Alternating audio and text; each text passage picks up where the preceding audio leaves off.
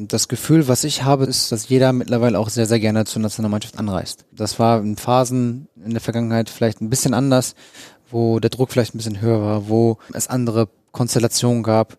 Aber was ich echt sagen muss, ist, man merkt, dass, dass, dass, dass wieder der Spaß so ein bisschen da ist. Kicker meets the Zone, der Fußball-Podcast. Präsentiert von Tipico Sportwetten mit Alex Schlüter und Benny Zander.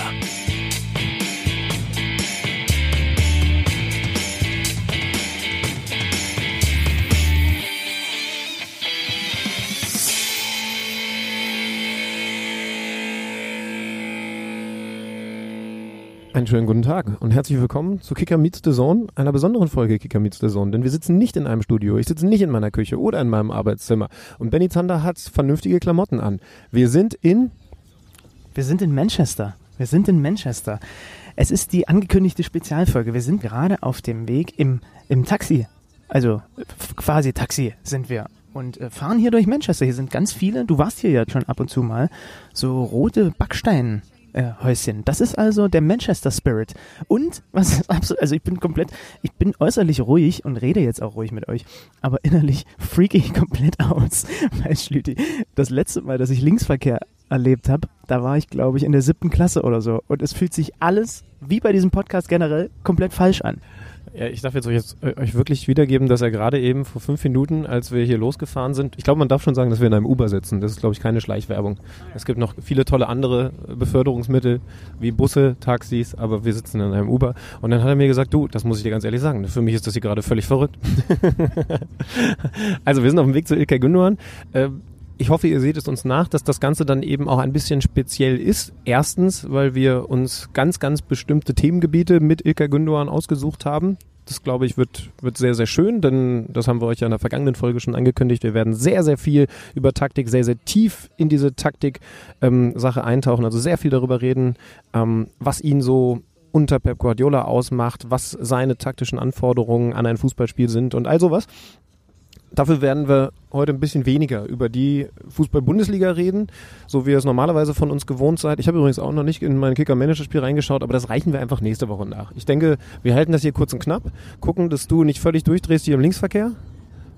Das ist auch in meinem Sinne mit dem Kicker-Manager-Spiel, weil ich habe überhaupt gar kein gutes Gefühl diese Woche. Also ich habe schon mal so ein bisschen durch die Noten gescrollt. Äh, äh, das sieht nicht sehr gut aus. Und das Schöne ist übrigens, dass wir jetzt zusammen hier in diesem Taxi, in diesem Uber sitzen, denn das war sagen wir mal so, schon so ein bisschen, also es war so ein bisschen so ein Tanz auf der Rasierklinge. Das wird uns auch finden.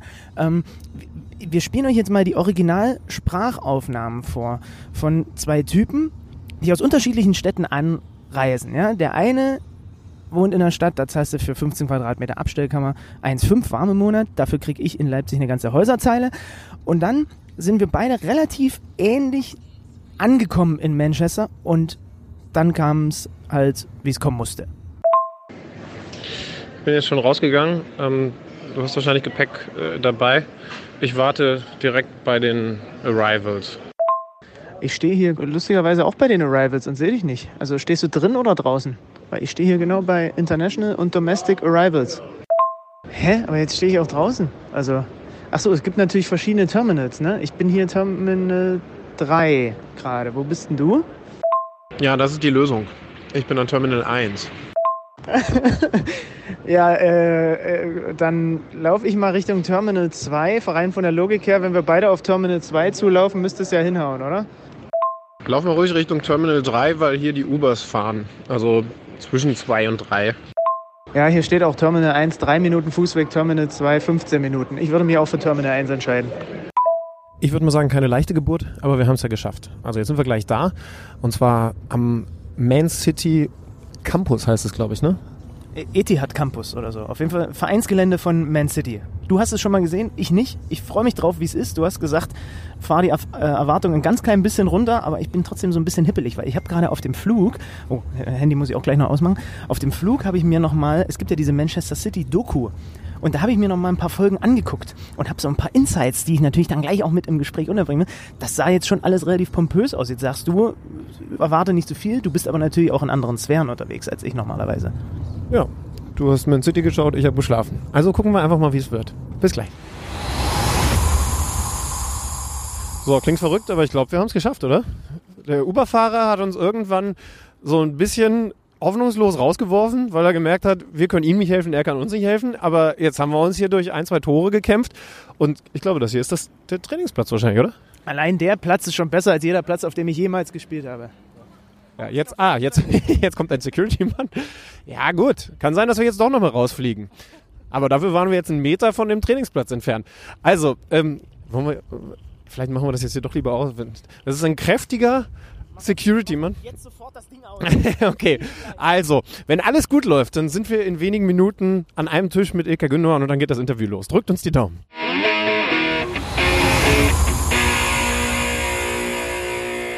Wir haben es tatsächlich geschafft. Der Security-Mann konnte uns nicht aufhalten, nicht abhalten von dem großen Plan, den wir uns gesetzt hatten. Ilka, das müssen wir dir kurz ganz, ganz zu Beginn erzählen. Erst einmal Hallo. Schön, dass du dir Zeit für uns Ja, nimmst. bitte einmal ganz kurz. Ilka Gündogan sitzt hier, hat uns eingeladen in die Academy. Das sollen wir an dieser Stelle zu Beginn schon mal festhalten. Aber ich habe immer noch, ich zitter, siehst du, dass ich noch ein bisschen zitter vor diesem Security? Ja, Also, verständlicherweise, denn er ist ungefähr doppelt so stark wie du gewesen. ja. das ist aber auch nicht schwer. Ja. Also er ist kurz ernst geworden, als er gesehen hat, wir laufen über den Platz, über den wir nicht laufen sollten und hat uns dann über den richtigen Weg zu dir gewiesen. Insofern ist ja alles gut Ich hatte gegangen. meine 18er Stollen an, ich weiß gar nicht, was er will, dafür ist der Platz rausgegangen. Also Ilkay, jetzt nochmal. Schön, dass wir da sein dürfen. Wir freuen uns wirklich sehr. Du bist, äh, du bist der Grund für unsere allererste Kicker-Meet-Saison Auslandsreise überhaupt. Ja, ist doch super. Schön, dass ihr da seid. wir haben jetzt schon viel gelernt. Benny hat Linksverkehr kennengelernt. Äh, Wie lange hast du dafür gebraucht, ähm, als du hergekommen bist? Gab es Unfälle? Es gab keinen Unfall, Gott sei Dank. Äh, Ich habe auch nicht extrem lang gebraucht. Ich meine, ich wohne auch in der Innenstadt, deswegen ist es relativ leicht, sich dann einfach an jemanden ranzuhängen und dann einfach alles nachzumachen. Und äh, ja, ich habe grundsätzlich eig- eigentlich auch nur einen Weg und das ist von zu Hause zum Training und dann auch wieder zurück. Deswegen ist es äh, relativ entspannt. Ich wollte gerade sagen, die einzige Gefahr, wenn du dich an jemanden ranhängst, dass du dann irgendwann auf dem Hof bei ihm stehst, weil du vergessen hast, dass du noch woanders Ist hin noch nicht vorgekommen. Ja. ja, dann ist ja sehr gut. Du bist eigentlich gerade in einer sehr intensiven Zeit. Gestern habt ihr gespielt, FA Cup Glückwunsch, ihr seid weitergekommen. Ähm, du hast da durchaus eine tragende Rolle gespielt, kommen wir gleich darauf zu sprechen. Äh, übermorgen geht's weiter im League Cup gegen keinen gering- geringeren Gegner als Manchester United. Spürst du gerade auch, dass diese Phase der Saison besonders intensiv ist? Also nimmt das Ganze jetzt nochmal Fahrt auf oder ist man das als Premier League-Spieler eh gewohnt, ständig so einen zwei, drei Tage Spielrhythmus? Ehrlich gesagt habe ich mehr das Gefühl, dass es jetzt wieder ein bisschen entspannter wird. Ich meine, gerade Dezember, äh, Mitte, Ende Dezember war extrem. Ähm, selbst Anfang Januar war noch, war noch krass. Ähm, schon allein die Anzahl der Spiele, die Pausen dazwischen waren extrem kurz. Ähm, sehr intensive, aber auch wichtige Spiele. Und jetzt habe ich das Gefühl, die Intensität, zumindest ähm, die Anzahl der Spiele nimmt so ein bisschen ab. Dafür kommen natürlich jetzt die Brocken und natürlich auch die entscheidenden Spiele. Ähm, deswegen würde ich eher sagen, dass es jetzt vielleicht ähm, psychisch eher so ein bisschen mehr belastend ist, ähm, wo jedoch ähm, Dezember natürlich physisch extrem schwierig war. Ah, Okay, ja, das sind ja auch die Wochen, bei denen sich Jürgen Klopp dann immer, ich will jetzt gar nicht sagen aufregt, aber wo er dann gesagt hat, also gerade so Boxing Day und dann zum Ende des Jahres, da wird's dann unglaublich intensiv. Also das habt ihr dann offensichtlich gemein miteinander. Gestern hast du ein Tor geschossen, ein, äh, ein Elfmeter. Und das war ja eigentlich das große Thema bei euch in den letzten Tagen, weil das mit den Elfmetern nicht so gut funktioniert hat. War vorher klar, dass jetzt du in der Reihe bist oder hat sich das dann in dem Moment rauskristallisiert? Ich war schon die letzten Male an der Reihe, ähm, haben dann in den Spielen, in denen ich gespielt habe, ähm, relativ selten Elfmeter bekommen, deswegen war es dann natürlich schwierig. Ähm, ich habe in Sheffield zum Beispiel ähm, nicht gespielt von Anfang an und da haben wir ja komischerweise einen Elfmeter bekommen und ähm, leider auch verschossen, Mm, so dass ähm, ja dann auch feststand, dass wenn ich auf dem Platz stehe, dass ich mir den Ball auch schnappe und dann auch ähm, versuche, das Ding reinzuhauen. Ähm, alternativ wäre Kun Aguero noch äh, noch eine Option, wenn er auch auf dem- Platz steht. Ähm, ich denke, dass wir es jetzt in Zukunft, äh, zumindest noch in dieser Saison zwischen uns beiden ausmachen. Ist eine okaye Option. Also würde ich mich als Mitspieler, würde ich auch denken, okay, wenn der Aguero jetzt auch das Ding, das ist auch okay, kann man als Option haben. Ich bin auch jemand, der ehrlich gesagt auch gern den, den Vortritt lässt. Also ich bin jetzt nicht so, dass ich sage, Ja? ey, gib mir jetzt unbedingt den Ball. Ähm, vor allem Stürmer sind natürlich ähm, ja eine quasi eine Eigenart. Ne? Wenn wenn wenn es da einen Elfmeter gibt, dann wollen die natürlich auch schießen, weil die Mhm. ihr äh, Tore-Konto auffüllen wollen. Ähm, dann dann lasse ich auch immer ähm, den Vortritt. Also ist auch kein Problem. Nimm uns mal kurz mit rein in deinen Kopf. Bei mir war, ich habe das an dieser Stelle schon mal gesagt, wenn ich äh, in meiner billigen Kreisliga-Zeit Elfmeter geschossen habe, dann war von vornherein immer schon klar, ich schieße die immer gleich. Und zwar immer durch die Augen des Torhüters in die Mitte hoch, mit, Voll, mit Volldampf, so hart wie ich konnte. Ja, und das hat meistens funktioniert. Das klappt äh, sogar relativ gut. Ja. Der Tor hat sich, äh, glaube ich, in 95 Prozent aller Elfmeter für eine Ecke entscheidet. Und, und wie war's? äh, Wie, wann triffst du die? Also ist dir vorher klar, du hast, glaube ich, aus Schützensicht unten links. Das war quasi für diejenigen, die es nicht gesehen haben, der Andi Brehme Gedächtniselfmeter von Ja, 1990, ganz flach unten. Noch ein bisschen platzierter war er. Er war sogar noch ein bisschen platzierter als von Andi Bremer. äh, wann triffst du denn im Kopf die Entscheidung, welche Ecke du, äh, du nimmst? Zögerst du es bis, zum, bis zuletzt raus? Das ist ehrlich gesagt immer so eine Sache. Viele haben eine gewisse Routine und sagen dann, ja, man muss, man muss sich äh, klar und deutlich vorher entscheiden. Man muss wissen, wo man hinschießen will, äh, damit man so sicher wie möglich ist. Ehrlich gesagt ist das bei mir immer so ein bisschen wechselnd. Also manchmal weiß ich ähm, schon, wenn ich mir den Ball in die Hand nehme, weiß ich schon ganz genau, okay, ich schieß dahin und äh, es gibt keine Alternative. Aber manchmal ist auch so, dass ich so, keine Ahnung, eine Sekunde vor Anlauf dann mich irgendwie spontan umentscheide. Einfach aus, aus, aus einem Bauchgefühl heraus. Ähm, was, was immer eigentlich gleich ist, dass ich wirklich äh, mir sage, ich schaue nicht, was der Torwart macht. Ich suche mir eine Ecke aus und versuche dann so platziert wie möglich, ähm, so fest wie möglich, relativ oft sogar auch flach eher, als jetzt irgendwie, ähm, keine Ahnung, hoch zu versuchen, weil wenn man es versucht hoch zu machen, dann hat man immer ein bisschen die Angst, dass man drüber schießt. Ja. Und dann schießt man doch eher ein bisschen flacher und dann ist es schon fast mittig, so dass man schon fast ja auf einer optimalen Höhe eigentlich für den Torwart dann auch schießt. Deswegen denke ich mir meistens, ähm, auch wenn der Torwart eine extrem große Reichweite hat, denke ich mir, wenn man wenn man flacht und platziert schießt, dann ist glaube ich in 95 Prozent der der Fälle der Ball auch im Tor. Ja, also ich habe ent entweder es hat geklappt, die Variante bei mir, oder ich habe auch wirklich ein Field Goal erzielt. Also äh, zu flach war, zu flach war wirklich selten. Aber so selbstbewusst muss man dann erstmal sein. Weil ich hätte nämlich genau die gleichen Gedankengänge wie du gehabt, dass ich mir denke, oh, also hart in die Mitte mag meistens funktionieren, aber das Blöde ist halt, die 5% der Fälle, die es nicht funktioniert, ist es dann unglaublich peinlich, weil, weil der Keeper im Zweifel das Ding einfach fängt. Und, du kennst und mich doch, mir sind doch, mir ist doch nichts peinlich. Also, Ja, Alles oder nichts. Das war schon immer dein Steck. Du hast nach dem Elfmeter hochgezeigt auf die Tribüne. Ähm, Habe ich zumindest Da so, war nur so leider keiner. Zumindest keiner, den ich kannte. Aber war ein cooler Move, kann ich jetzt sagen. Nee, nee war, war das irgendwie ein Zeichen an jemanden, der, mit dem du Elfmeter gesprochen hast? Oder? Nee, ehrlich gesagt nicht. Ich meine, wenn ich Tore schieße, dann, was nicht häufig der Fall ist, ehrlich gesagt, ähm, dann überlege ich mir jetzt auch nicht unbedingt äh, einen Torjubel. Das passiert meistens spontan und aus der Emotion heraus. Und ähm, es hat sich abgezeichnet in den letzten äh, Wochen, Monaten, vielleicht sogar Jahren, dass bei mir der Finger immer auftaucht. Also ich weiß nicht warum, aber irgendwie ist das so eine, ist das so eine Routine geworden. Go-to-Move bei dir, früher Torjubel? Ich, äh, ich musste oft den Ball aus dem Netz holen, weil wir hinten lagen. also das, hoffe, das war nicht gejubelt. Das beantwortet Das war nicht die Frage. nee, ja, es wurde zu einem Go-To-Move, weil meistens lagen, wenn- wenn, du immer nur triffst, wenn es schon 0-3, 0-4 steht, dann ist dein Go-To-Move, dass du den Ball aus dem Du Netz wirst holst. doch und irgendwann hinlässt. mal ein Tor geschossen haben, wo, wo es unentschieden stand oder ihr geführt habt. Ich war kein guter Jubler. Nicht ich irgendwie, keine ehrlich. Ahnung, hinten den Pfeil aus dem Köcher und dann irgendwas ganz Besonderes, nee? Nee, also, also klar, wenn man, wenn man, wenn man jung ist, dann hat man natürlich schon äh, die Vorbilder, bei denen man schaut, wie, wie jubeln die. Ähm, aber ich, ich weiß zum Beispiel, also bei mir war so die Zeit, als Bebeto mit der brasilianischen Nationalmannschaft diesen Wiegenjubel äh, eingeführt hat. Und ähm, boah, es gab ein, gab ein paar, die ich soweit ganz cool fand. Aber Wiegenjubel aber, kannst du heute nicht mehr machen, weil dann alle immer sofort sagen, oh, da, hat, äh, da ist Nachwuchs im, im Ver- Verzug. Also den, kann, den musst du thematisch bes besetzen. Ich hatte Das wäre bei mir schlecht, weil ich keine Partnerin habe. Ja, das wäre dann... würde für, dann würden man die Yellow wahrscheinlich, hier ich hätte, wollte gerade Spaß sagen, dran. gerade hier in England würden dann wahrscheinlich die, äh, würden dann die Schlagzeilen losgehen. Gefundenes Fressen wäre das für die hier. Weil- Du, du siehst ja, wie, wie wir schon reagieren, wenn du nur da oben auf die Tribüne zeigst. Ähm, bei, bei mir war es, glaube ich, einfach nur zur Ecke rennen und hochspringen und den ganz klassischen den machen. Und Ja, einmal, das ist auch cool. Und einmal hatte ich so was ganz Weirdes, da konnte ich mich nicht entscheiden. Und dann kam so ein, so ein halber, knall, halber Kniehebelauf dabei raus. Es sah unglaublich peinlich aus und nach fünf Sekunden habe ich gemerkt, ach du Ich habe mir einmal, äh, ähm, das war kurz nach meiner Kreuzband-OP sogar, beziehungsweise nachdem ich wieder zurück war auf dem Platz, ähm, da habe ich ein Tor geschossen und dann ich, bin ich so auf den Knien so gerutscht, äh, was man ja auch ganz gern macht, vor allem wenn es nass ist und der Rasen so ein bisschen glitschig. Ähm, und dann habe ich so ein komisches Gefühl nach dem nach dem Rutschen gehabt, dass, dass ich mit, dass ich dachte, okay, irgendwas in meinem Knie stimmt nicht. Habe mir das dann so ein bisschen eingeredet. Hab dann sogar noch ein Tor geschossen in dem Spiel. Ähm, dann habe ich gar nicht gejubelt beim zweiten Tor und dann bin ich nach dem Spiel direkt das erste, was ich gemacht habe, ist so zum, zum Doktor und habe mir erstmal mein Knie checken lassen, weil ich Angst Also hatte. beim, beim Torjubel verletzen wäre keine gute Geschichte. Ne? Aber offensichtlich ist nichts passiert. Nein, Ähm, war nichts.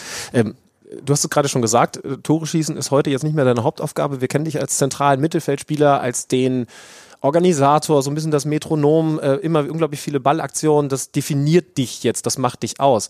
Wann ist dir eigentlich bewusst geworden, dass du dieser Spielertyp bist? War das zu Jugendzeiten vielleicht auch irgendwie anders oder hat sich sehr früh rauskristallisiert? Ich bin Ilkay, ich bin dieser Typ, der da zentral die Fäden zieht. Das war eher, ähm, als ich zu Borussia Dortmund gewechselt bin, würde ich sagen. Ähm, zu Jugendzeiten habe ich schon, eigentlich schon fast noch Stürmer gespielt, äh, bin mhm. dann auf die 10 zurückgerutscht und irgendwann jetzt quasi auch 8, 6, ähm, wie es ja meistens der Fall ist.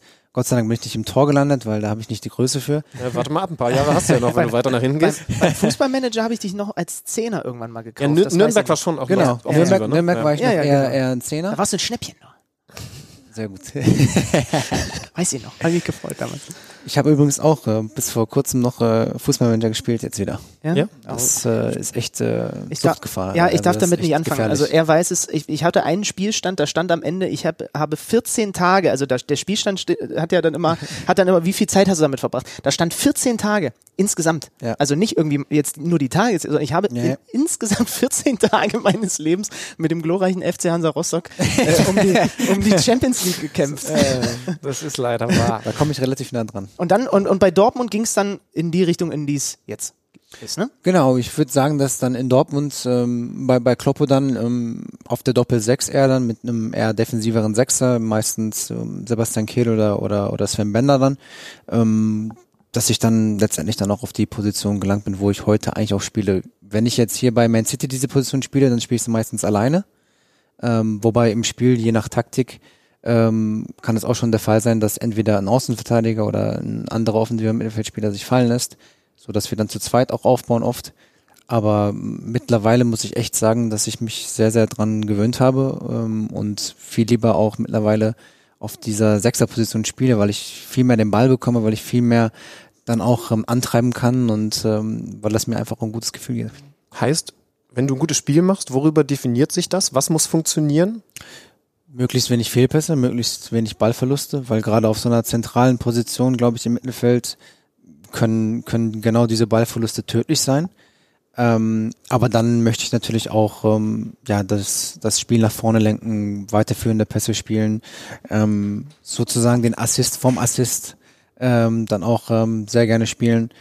Ähm, und das ist das ist so das, worüber ich mich mittlerweile auch definiere wenn du in so einem Spiel bist, ähm, mit, mit quasi dem, was du da jetzt von dir erwartest, wenn du weißt, das muss funktionieren, wie oft reflektierst du dich dann, wenn das Spiel angepfiffen ist? Gibt es Momente, in denen du dir sagst, boah, jetzt sind hier 15, 20 Minuten gespielt, ich habe eigentlich für meine Ansprüche zu wenig Ballaktionen, da muss jetzt nochmal mehr passieren, vielleicht hole ich mir dann nochmal ein, zwei Bälle mehr tiefer ab. Äh, reflektierst du permanent?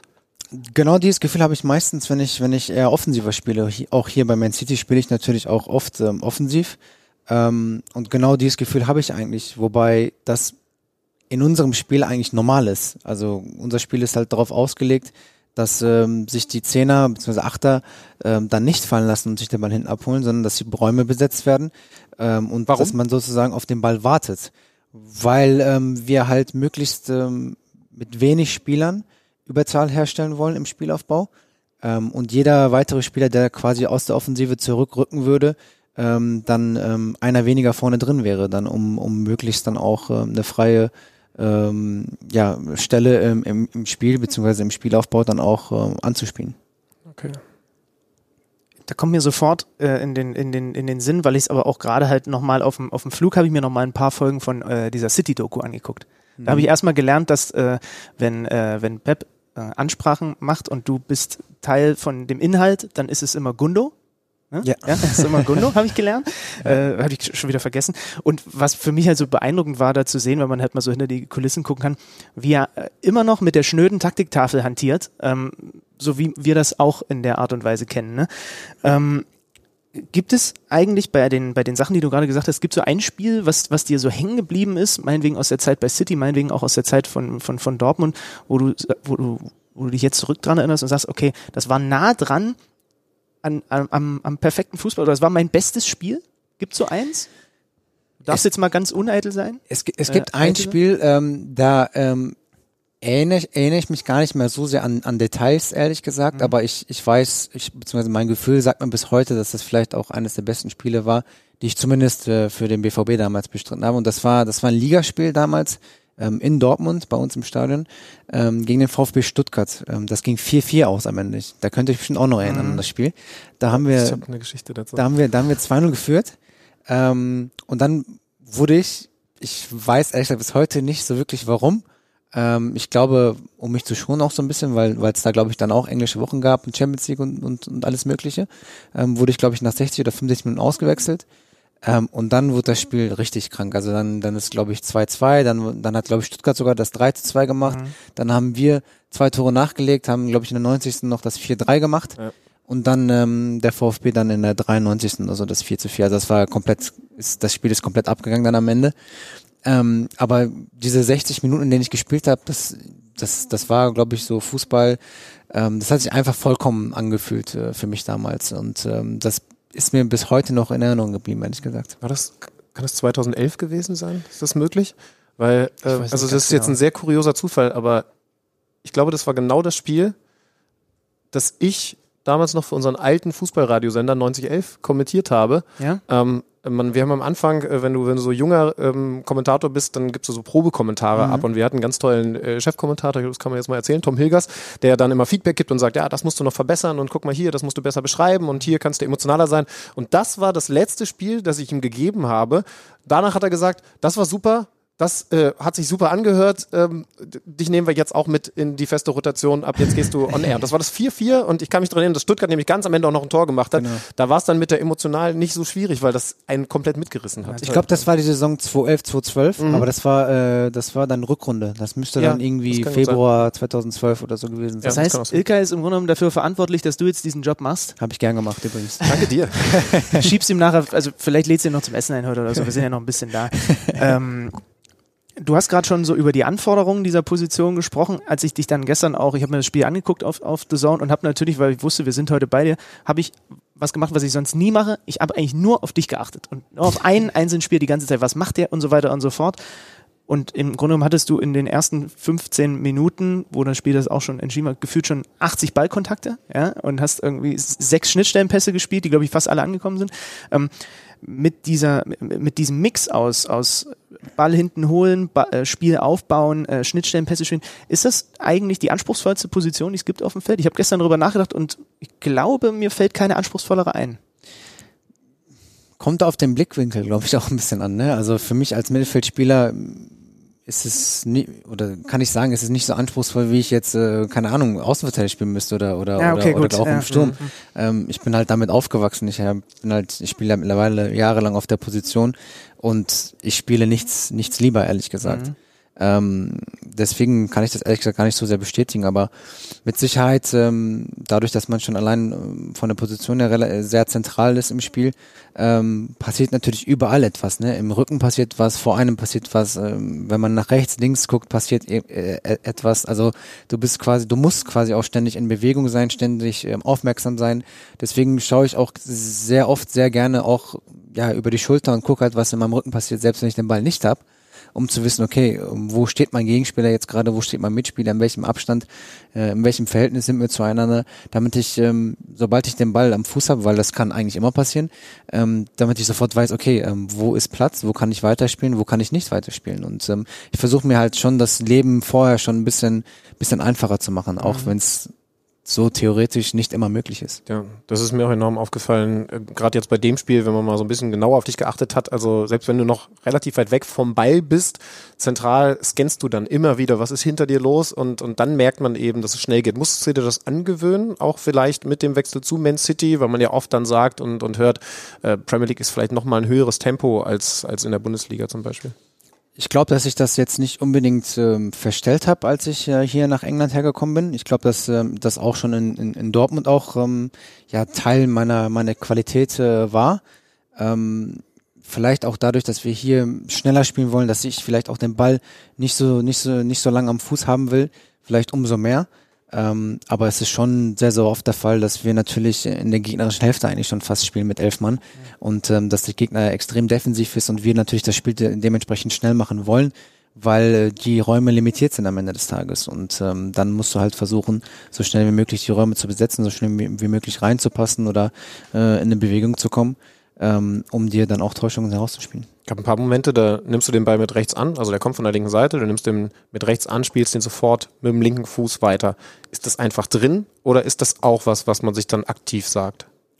Das muss man, glaube ich, aktiv reinbringen. Ähm, irgendwann hat man es inne, aber ähm, man muss es schon, finde ich, irgendwo auch trainieren. Und ich kann mich erinnern, dass wir damals, äh, ähm, beziehungsweise ich hatte zum ersten Mal das Gefühl, dass wir das extrem trainiert haben, damals unter Thomas Tuchel, Ja. als er zum BVB gekommen ist. Das war eine Übung, die du eigentlich schon in der Jugend lernst, aber äh, durch dieses Wiederholen auch ständig, ne, äh, war es irgendwann drin und irgendwann ging es ganz schnell. Also ich, ich glaube, das merkt man auch ähm, am Bildschirm, beziehungsweise wenn man im Stadion sitzt, ähm, wie schnell das Spieler eigentlich werden kann, wenn man den Ball mit dem richtigen Fuß annimmt, mit dem richtigen Fuß weiterspielt, wenn man sich äh, ja ähm, schon vorher positioniert, vororientiert, wie man es so, so, so gerne nennt. Ähm, das waren Qualitäten damals äh, unter Thomas Tuchel in Dortmund, die wir, glaube ich, dann auch angefangen haben, extrem zu entwickeln. Wenn ich der gegnerische Trainer wäre, äh, der auf Man City trifft, dann wärst du zentraler Teil, wenn du spielst meiner Spielvorbereitung. Weil nun mal, das hat man ja gestern auch wieder gesehen, du im Grunde in, je, in, jeder, in jedem Angriff immer mindestens einmal die Füße im Spiel hast. Wie sehr stellst du fest, es hat sich das, es ist mittlerweile sogar vielleicht die, die deutliche Mehrzahl, dass dir da einer, zwei, wenn nicht direkt auf die Füße gestellt werden, dann aber ganz klar ist, die beiden attackieren dich sofort, um dich, wenn möglich, aus dem Spielaufbau rauszuhalten? Das wird mir relativ schnell klar, ehrlich gesagt. Ich weiß relativ schnell, ob der gegnerische Trainer Wert, genau Wert darauf legt, was du, was du gerade gesagt hast, ähm, oder ob ich dann doch relativ viel Platz habe. Es gab ein Spiel, da war es die Saison, vielleicht in der jüngeren Vergangenheit, auch eigentlich am krassesten, wo es mir aufgefallen ist, war diese Saison gegen Leicester, ähm, dass wir zu Hause 3-1 gewonnen haben.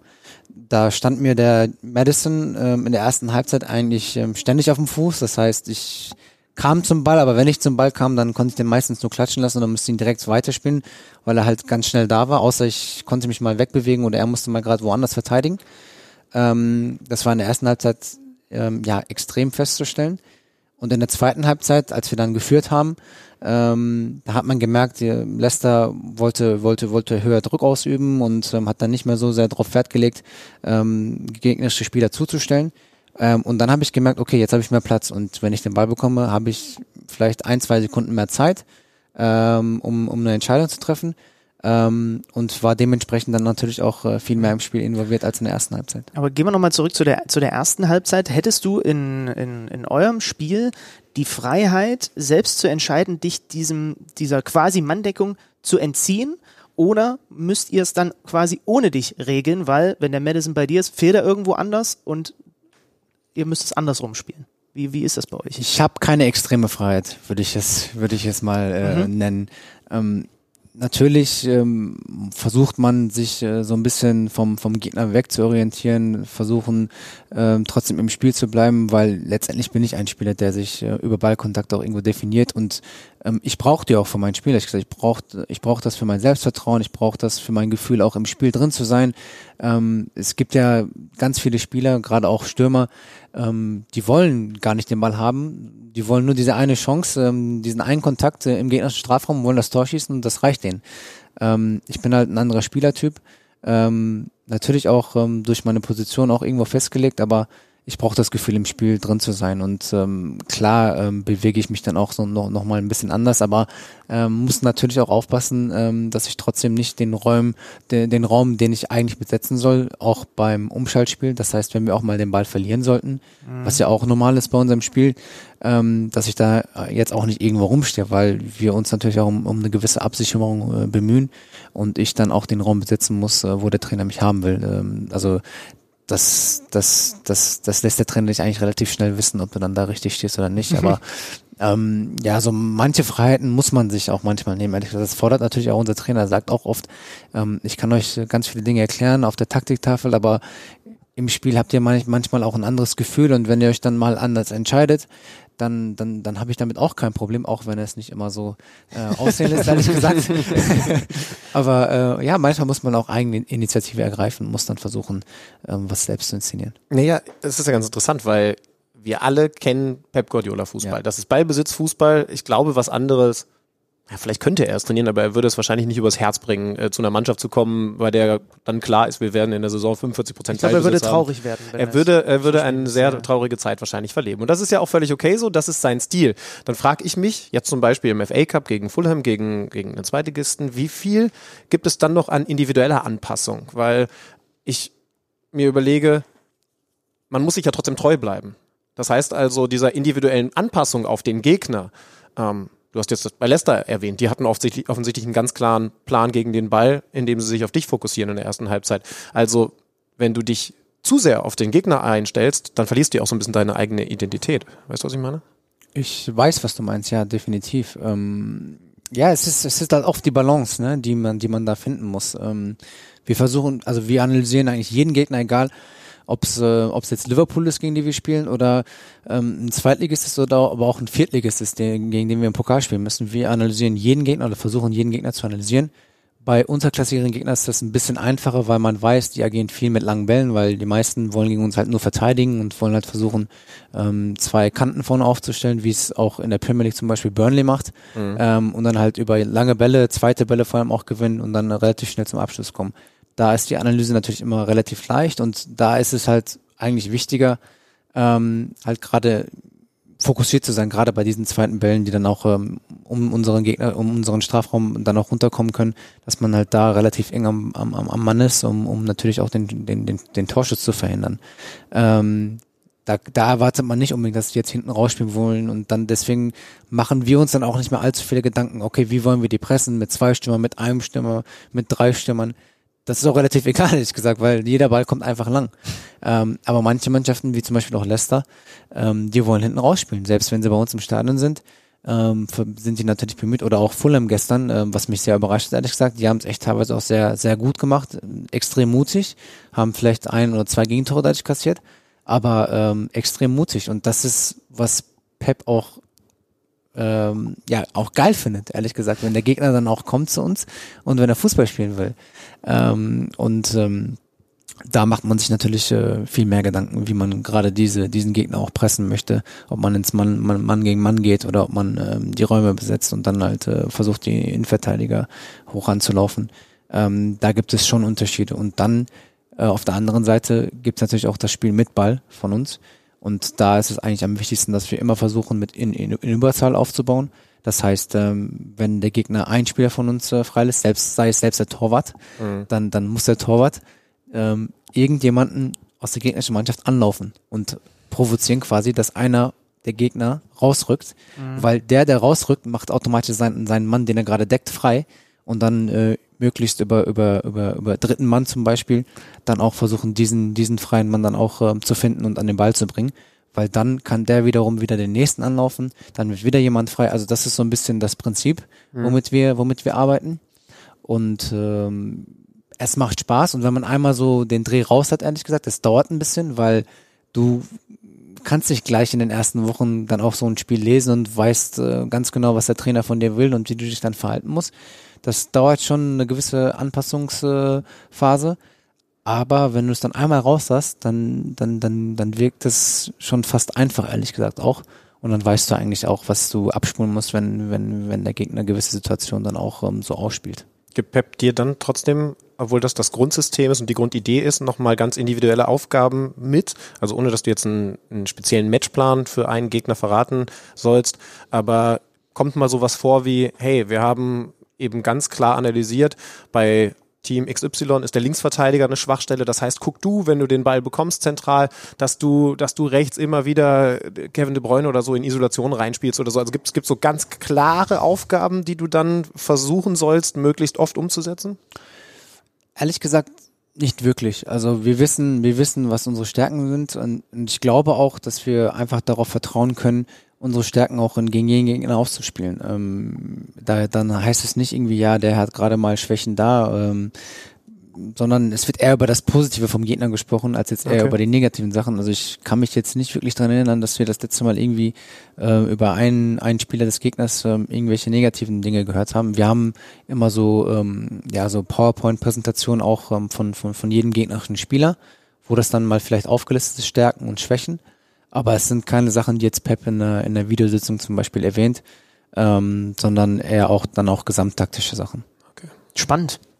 Also, dass er die Schwächen eigentlich mehr oder weniger, also ihr sollt euch auf eure Stärken konzentrieren und das sind die Stärken des Gegners, auf die ihr dabei noch es gibt, aufpassen es gibt müsst, ne? eigentlich oft auch die Gefahr, ähm, beziehungsweise oft denken wir uns dann auch, okay, ähm, spielen wir jetzt eigentlich gegen den Champions League Finalisten oder spielen wir dann doch gegen den Drittligisten im Carabao Cup gerade? Ähm, die Gefahr gibt's auch ab und zu, ehrlich gesagt.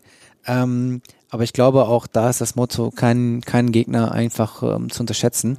Ähm, und ähm, ich bin auch oft so, dass ich sage, oh, ich bin jetzt auch eher pessimistisch, dass wir vielleicht mal ähm, einen Tag unsere Leistung nicht abrufen können und ähm, gerade nicht das spielen, was wir, was wir spielen wollen, dass wir halt ähm, nicht der Gefahr ähm, ausgesetzt sind, ähm, die, den Gegner dann zu klein zu machen. Ja, das ist ja so ein bisschen das, was, glaube ich, manchmal Fans zum Beispiel bei Lucien Favre so ein bisschen wundert. Der sitzt auf den Pressekonferenzen vor den Spielen und er sagt, es wird schwer.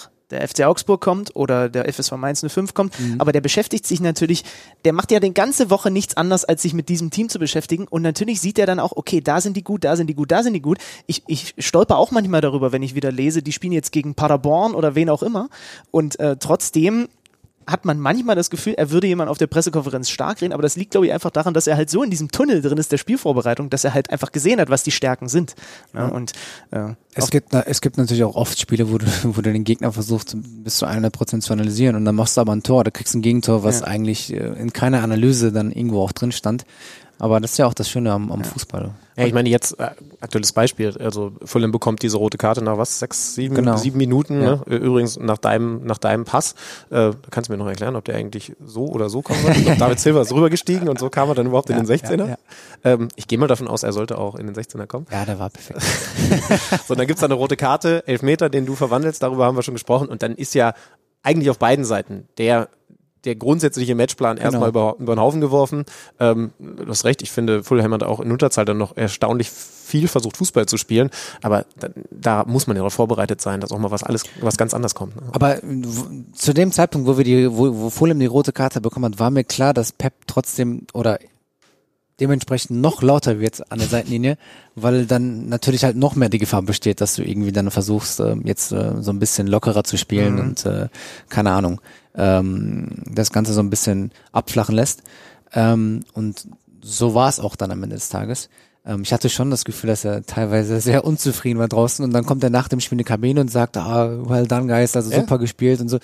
Du kannst ihn halt äh, auf der Bank ähm, kannst du den nicht einschätzen. Der kann, der kann extrem wütend aussehen, aber dann nach dem Spiel heißt es dann auch super gespielt, äh, perfekt, Jungs. Also das ist manchmal, ich glaube, der, der, der, der verliert sich manchmal auch in einem Spiel und dann halt die ganzen Emotionen und ärgert sich dann oft über Dinge, äh, die, wo er sich dann nachher fragt, ey, was habe ich da eigentlich gemacht? Äh, Das sagt er auch das äh, ein oder andere Mal, aber ich denke, dass das auch irgendwo normal ist. Also ich habe ein paar Mal äh, im Stadion gesessen und ähm, äh, vor allen Dingen zu der Zeit, als ihr dann als Co. noch Ateta hattet und er hat ja nun ein sehr enges Verhältnis auch zu ihm gehabt, habe ich gedacht, boah, das ist für, für den alleine auch ein echt harter Job, weil dann habe ich mehrfach gesehen, dass Pep fast schon auf dem Spielfeld steht, kurze Anweisungen gibt und es brodelt in ihm und dann kommt er zurückgelaufen und dann braucht er, glaube ich, also so nehme ich es Ja. wahr, jemanden, auf den er dann einredet und dann hat er auf den Ateta, auf, auf Mikel Arteta eingeredet. Ba, ba, ba, ba, ba, ba, ba, ba. Ich habe es leider nicht verstanden, aber er hat dann so in Seelenruhe, dann so genickt, genickt, ab und zu, dass ich kam dann nur noch die Hälfte an. ja, weil, und, Und- da, und- da empfehle ich übrigens dazu, äh, auf YouTube gibt es einen Vortrag, den habe ich mir gestern noch angeguckt oder vorgestern, von Julian Nagelsmann, der war beim deutschen Trainerkongress oder irgendein internationaler Trainerkongress irgendwie so, da hat er gesprochen, letztes Jahr, gibt's 40 Minuten, könnt ihr mal bei, bei YouTube eingeben. Da geht's, das Thema ist Verändern von Dynamiken in Spielen. Also wie verändern, ne? also zum Beispiel eine rote Karte, wenn die jetzt zum Beispiel gegen euch ge ge gefallen wäre. Da ging es dann natürlich eher darum, Dynamiken, die dein Spiel negativ beeinflussen und wie du die dann wieder in die richtige Bahn schiebst. Und er hat auch genau darüber geredet, wie man zum Beispiel so einen Trainerstab zusammenstellt. Ähm, dass man, also er hat irgendein Korrektiv bei RB Leipzig, er hat nicht gesagt, wer das ist, der immer die Ruhe behält, wenn er da draußen durchdreht. Ich glaube nicht, dass einer seiner Co-Trainer war Ja. oder f- er hat dann auch so irgendwie einen Psychologe oder sowas erwähnt. Vielleicht ist das sogar so einer, der auf jeden Fall draußen, wenn er so involviert, wie er dann natürlich ist, vielleicht ein, zwei Mal ein bisschen überdreht, der immer auch in solchen Situationen mit Rudelbildung und jetzt müssen sie auch noch ein bisschen mehr aufpassen, weil es gibt halt mehr gelbe Karten, wenn man sich schneller aufregt draußen und so weiter. Das ist total spannend, weil das be- bedenkt man ja dann offensichtlich auch bei so einer Zusammenstellung so eines Staffs. Ne? Du brauchst halt auch, wenn du elf Leute hast, die alle in deinem Trainerstab sind und die sind alle aufbrausend, Hätten wir mal dran denken sollen, dass wir das hier geplant haben. Aber ist das dann bei euch offensichtlich auch so, ja? Nee, das macht extrem Sinn. Also ich kann es auch sehr nachvollziehen. Ich, ich meine, wir sind alle emotional und wir verlieren uns alle mal in, in dem einen oder anderen Moment. Und dann ist es natürlich äh, immer gut, glaube ich, einen anderen Blickwinkel dann auch einfach mal nochmal noch mal zu sehen. Und deswegen finde ich halt so ein Ruhepool, der das Ganze nüchtern betrachten kann, vielleicht sogar äh, relativ wenig Ahnung vom Fußball hat, fände ich gar nicht mal, mhm. gar nicht mal so schlecht. Ich meine, ähm, das äh, macht auf jeden Fall Sinn, finde ich logisch. Und äh, wir sind, also niemand ist perfekt und ähm, ich glaube, dass sowas, dass man von sowas extrem äh, dann auch äh, profitieren kann. Wir, wir haben alle den Pep ja auch noch aus Bayern-Zeiten im Kopf und da gab es irgendwann hat, hat sich der Tenor so ein bisschen gedreht und ging eher in die Richtung mit dem ganzen Bohai an der Seitenlinie und dem vielen aktiven Ingame-Coaching, so nennen sie ja die Basketballer im Fußball, gibt es eigentlich den Begriff, der, der ist dann irgendwie übernommen worden. Ne? Aber es gibt, also ich habe ganz die ersten, keine Ahnung, 20 Jahre meines Lebens in Fußball übertragen, habe ich nie das Wort Ingame-Coaching gehört. So. Ähm, und dann hat sich das so ein bisschen gedreht und plötzlich war der Tenor nicht mehr, das ist der, der innovative, fordernde Trainer, sondern das ist der, der überfordert. Ist er für dich fordernd oder manchmal überfordernd in der, in der Art und Weise, wie er mit euch umgeht? Weil ich habe auch da natürlich jetzt noch so ein paar Szenen, gerade aus der Doku, die ich nochmal angeguckt habe, im Hinterkopf. Boah, das ist, das ist eine schwierige Oder Frage. ist die Überforderung, wie Julian Nagelsmann das ja mhm. sagt, etwas, was er bewusst macht, um sagen wir mal, der schmeißt dir zehn Punkte ja, an den Kopf ja, und ja. davon bleiben sieben hängen, statt dass er dir nur fünf. Er sagt sich, wenn, wenn ich dann sieben kriege, dann bin ich damit schon zufrieden. Ne? Ähm, ja, das ist eine schwierige Frage, ehrlich gesagt. Ähm, ich glaube, ähm, wenn alles neu ist, ähm, so wie ich jetzt auch hierher gewechselt bin, ähm, die ersten, die ersten Wochen fand ich schon, dass alles ähm, irgendwie irgendwo extrem schwierig war zu greifen, zu verstehen. Ähm, aber je, je, je besser du ihn auch kennenlernst, desto, desto einfacher wird's, finde ich auch. Also gar nicht immer nur auf der, auf der fußballerischen Linie auch, sondern, sondern auch auf der persönlichen, charakterlichen, ähm, finde ich weil man hat ja schon vorher auch vieles gehört. Ah, die, die mit ihm, mit ihm super konnten, die, die lieben ihn, aber es gab auch sehr, sehr, sehr, sehr viele Leute, die, die es sehr schwierig mit ihm hatten, ne? Ähm, und ich bin natürlich immer ein Freund davon, sich ein eigenes Bild zu machen. Und er war ja auch letztendlich der Hauptgrund, warum ich überhaupt hier, hierher gekommen bin. Das heißt, ich habe ihn vorher auch schon mal kennengelernt. Und ähm, für mich war von vornherein klar, dass ähm, ich ein relativ gutes Gefühl hatte und ich wusste, ähm, ich werde mich sowohl sportlich als auch als auch privat hier extrem wohlfühlen. Wie, wie, ist er da so, ganz am Anfang? Also wenn ihr offensichtlich ein Gespräch vorher hattet, ähm, erklärt er dann, was er so von Fußball hält oder redet man über ganz andere Dinge? Wie ist das? Äh, als ich ihn das erste Mal kennengelernt habe, ähm, haben wir natürlich hauptsächlich über Fußball geredet, aber er mag es auch über private Sachen zu reden. Ähm, also er fragt immer, ähm, in, in, in so ähm, vier Augengesprächen auch, ähm, wie es der Familie geht, wie so sonst alles läuft. Also das, das macht er schon und das empfindet er auch für wichtig. Ähm, also ich kann mich auch dran erinnern, dass äh, als, als David Silva ähm, vor zwei Jahren auch die, diese Probleme mit seinem Sohn hatte, das ähm, hat man in Deutschland, glaube ich, auch alles mitbekommen, mhm. ähm, dass er auch da sehr emotional, also man hat gemerkt, dass ihn das auch mitnimmt. Ähm, also er, er hat sich quasi mit dem Spieler, er hat mit dem Spieler mitgetraut, quasi in irgendeiner Art und Weise. Ähm, also das geht ihm auch schon nah. Also er ist da jetzt nicht irgendwie ähm, eine Mauer und ähm, sagt sich, ey, das, das berührt mich nicht, sondern er, er kann auch wirklich auch mit den Spielern mitleiden. Also ähm, daran merkt man, glaube ich, auch, dass da auch viel Empathie ähm, auch dabei ist bei ihm. Ähm, ja, ähm, aber grundsätzlich finde ich ihn schon fordernd. Also ich weiß jetzt nicht, ob ich es überfordernd nennen würde. Ich glaube eher nicht. Aber er fordert natürlich schon extrem viel und ähm, so muss es auch ja auch sein für, für einen Weltklasse-Trainer. Also ich würde jetzt nicht sagen, dass es bei Kloppe alles viel leichter war, damals beim BVB. Da hatte ich auch manchmal das Gefühl, ähm, dass ich nicht wusste, wo rechts und links gerade ist. ähm, aber ähm, beide haben dann auch die Qualität, dann auch danach, wenn sie, wenn sie ruhig werden, auch einzusehen, okay, ähm, das kannst du nüchtern zu betrachten und ich finde, dass das auch irgendwo eine Qualität ist. Ähm, wir haben ja vorhin darüber gesprochen, ähm, dass man emotional sein kann, dass man, dass man äh, fordernd sein kann aber dann auch ähm, sich zu sagen, okay, danach ähm, nochmal das Ganze vernünftig und nüchtern zu betrachten, das ist, finde ich, auch irgendwo eine Qualität. Und ähm, ich finde, ähm, mehrere Blickwinkel ähm, helfen da immer. Worüber wir noch gar nicht gesprochen haben, ähm, wo wir das Thema vorhin ja schon angeschnitten haben, was ist für dich wichtig? Wie sieht das eigentlich mit einer Führungsrolle aus? Ich meine, du bist ja von der Position her erst einmal zentraler. Du spielst jetzt bei Man City und der Kader von Dortmund war ja nun vorher auch nicht ganz schlecht quasi umringt von, von Topstars. Äh, wie viel gehst du da dann auch mal voran, gerade was auch das, das, das Verbale angeht? Ähm, bist du da grundsätzlich einer, der für sich herausgefunden hat, nee, da sind andere eher die Lautsprecher oder passiert das auf dem Feld automatisch? Wie ist das? Das passiert eigentlich automatisch. Ähm, bei mir ist es oft so, dass wenn es gut läuft, bin ich ruhig. Also dann hört man nicht viel von mir, dann, ähm, dann lasse ich einfach alles geschehen und ich weiß, alles läuft, jeder ist gerade gut und ähm, jeder hat ein gutes Gefühl. Ähm, wenn ich aber merke, es läuft gerade nicht so prickelnd oder schlecht und ich merke, eh, die anderen haben auch irgendwie mit sich gerade zu kämpfen, jeder Einzelne auf dem Platz, dann versuche ich dann schon ein bisschen lauter zu werden. Ich, also ich war jetzt nie der, ähm, keine Ahnung, Typ Oliver Kahn oder so, der dann da auf einen zukommt und einen anschreit. Das werde ich auch nicht mehr in diesem Leben. Ähm, das ist, glaube ich, aber auch nicht schlimm. Führungsrolle heißt nicht unbedingt dann auch irgendwie jemand anzuschreien oder verbal vorne ranzugehen. Ich glaube, dass man schon alleine mit, mit, mit Leistung zeigen, wenn man den Ball haben möchte, dass man schon äh, eine Führungsrolle innehaben kann. Ähm, und das ist eher etwas, worüber ich mich definiere. Aber natürlich versuche ich auch, wenn es sein muss, versuche ich dann auch Dinge anzusprechen und zu sagen, gerade auch in so Besprechungen ähm, danach ähm, oder auch ähm, oder auch davor, ähm, gerade wenn, wenn alle dann auch etwas nüchterner sind und die Emotionen dann mal äh, auch so runtergefahren sind, ähm, weil ich es mag, ähm, Dinge auch so ähm, zu besprechen und dann auch äh, Kontroversen dann auch herzustellen. Lass uns vielleicht mal noch ein bisschen das Ganze auf ein noch abstrakteres Taktiklevel heben. Dein Trainer hat mal gesagt, Pep hat mal gesagt, Formations are like uh, telephone numbers. Systeme sind wie Telefonnummern, ist für ihn erstmal nicht aussagekräftig. Da komme ich nochmal zurück auf diesen Nagelsmann-Vortrag, weil der auch sagte, Grundordnung schön und gut, aber das Spiel ist, hast du ja vorhin selber beschrieben, ja, euer Torhüter dribbelt an, so einer verschiebt sich vom Gegner, die ganze Grundordnung vom Gegner ist hinfällig. So, das Spiel ist ja dynamisch, fluide, äh, entwickelt sich in verschiedene äh, Richtungen. Mal tritt einer über den Ball. Das sind ja alles Dinge, die erstmal äh, du, nur weil du jetzt irgendwie ein 4-5-1 aufgemalt hast, die du nicht vorhersehen kannst. Ähm, ne, ist, ist, ist dieser, sind diese Grundordnungen, wird das alles zu hoch gehangen? Also ist das ist, ist es nicht vielleicht nice to have zu Beginn, aber Nagelsmann hat in dem Vortrag zum Beispiel auch gesagt, die, fast die einzigen Momente, wo seine Mannschaft in der Formation steht, wo er sie äh, aufs Feld geschickt hat, ist bei Anstoß. Interessiert mich deine Meinung, weil ich denke mir, Dafür wird dann aber gleichzeitig auch zu häufig geredet. Wir haben vom 4-2-3-1 genau. auf ein 4-1-4-1 umgestellt ja. und so weiter. Also offensichtlich ist eine Formation ja trotzdem wichtig. Ansonsten würde ja. man diese ganzen Zahlen ja nicht ständig hören. Ich glaube schon, dass eine Formation einem Team gewissen Rückhalt gibt, weil mhm. ähm, letztendlich ähm, sind das die Dinge, wo du ungefähr auf dem Platz dann auch einordnen kannst, wo du zu stehen hast. Das, das weißt du, das, das Gefühl kennst du dann schon.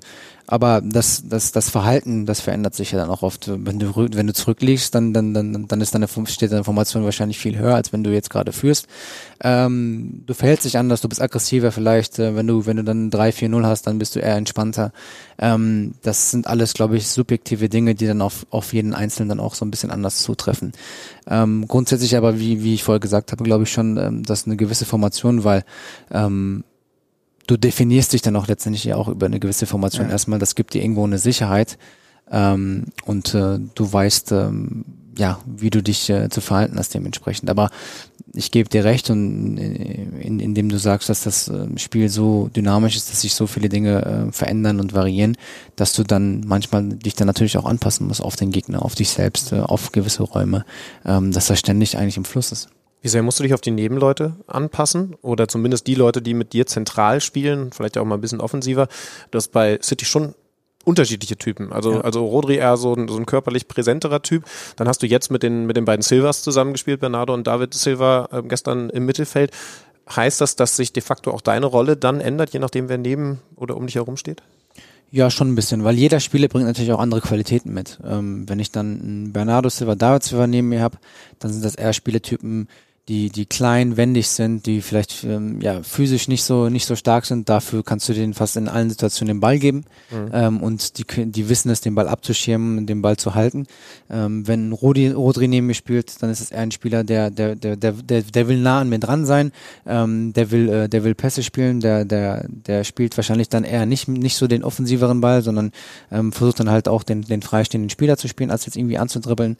Ähm, das ist schon unterschiedlich, aber. Heißt es äh, zum Beispiel, dass du, du das dann in dem Fall ein bisschen mehr machst, dass du dir dann nochmal sagst, okay, er wird jetzt nicht andribbeln, dann ist das vielleicht eher meine Aufgabe. Ähm, anders als wenn da jetzt ein David Silva oder ein Bernardo Silva mit dir zusammenspielt. Ich würde schon ja sagen, wobei ähm, ich ich, ich würde jetzt, glaube ich, mein Spiel nicht so verändern, dass ich sage, okay, wenn der eine jetzt nicht gerade neben mir ist, dann spiele ich äh, anders, ähm, als wie wenn der andere da ist.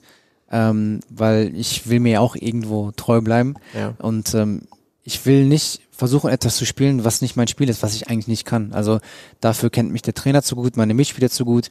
Ähm, ich will das machen, was man von mir erwartet. ähm, was aber auch jeder weiß, was ich kann und vor allem, was ich auch selbst weiß. Ähm, also ich versuche jetzt nicht irgendwie dann die, die Zauberdinge zu machen, wo ich ganz genau weiß, ey, das kann ich doch gar nicht. Warum, warum soll ich jetzt versuchen?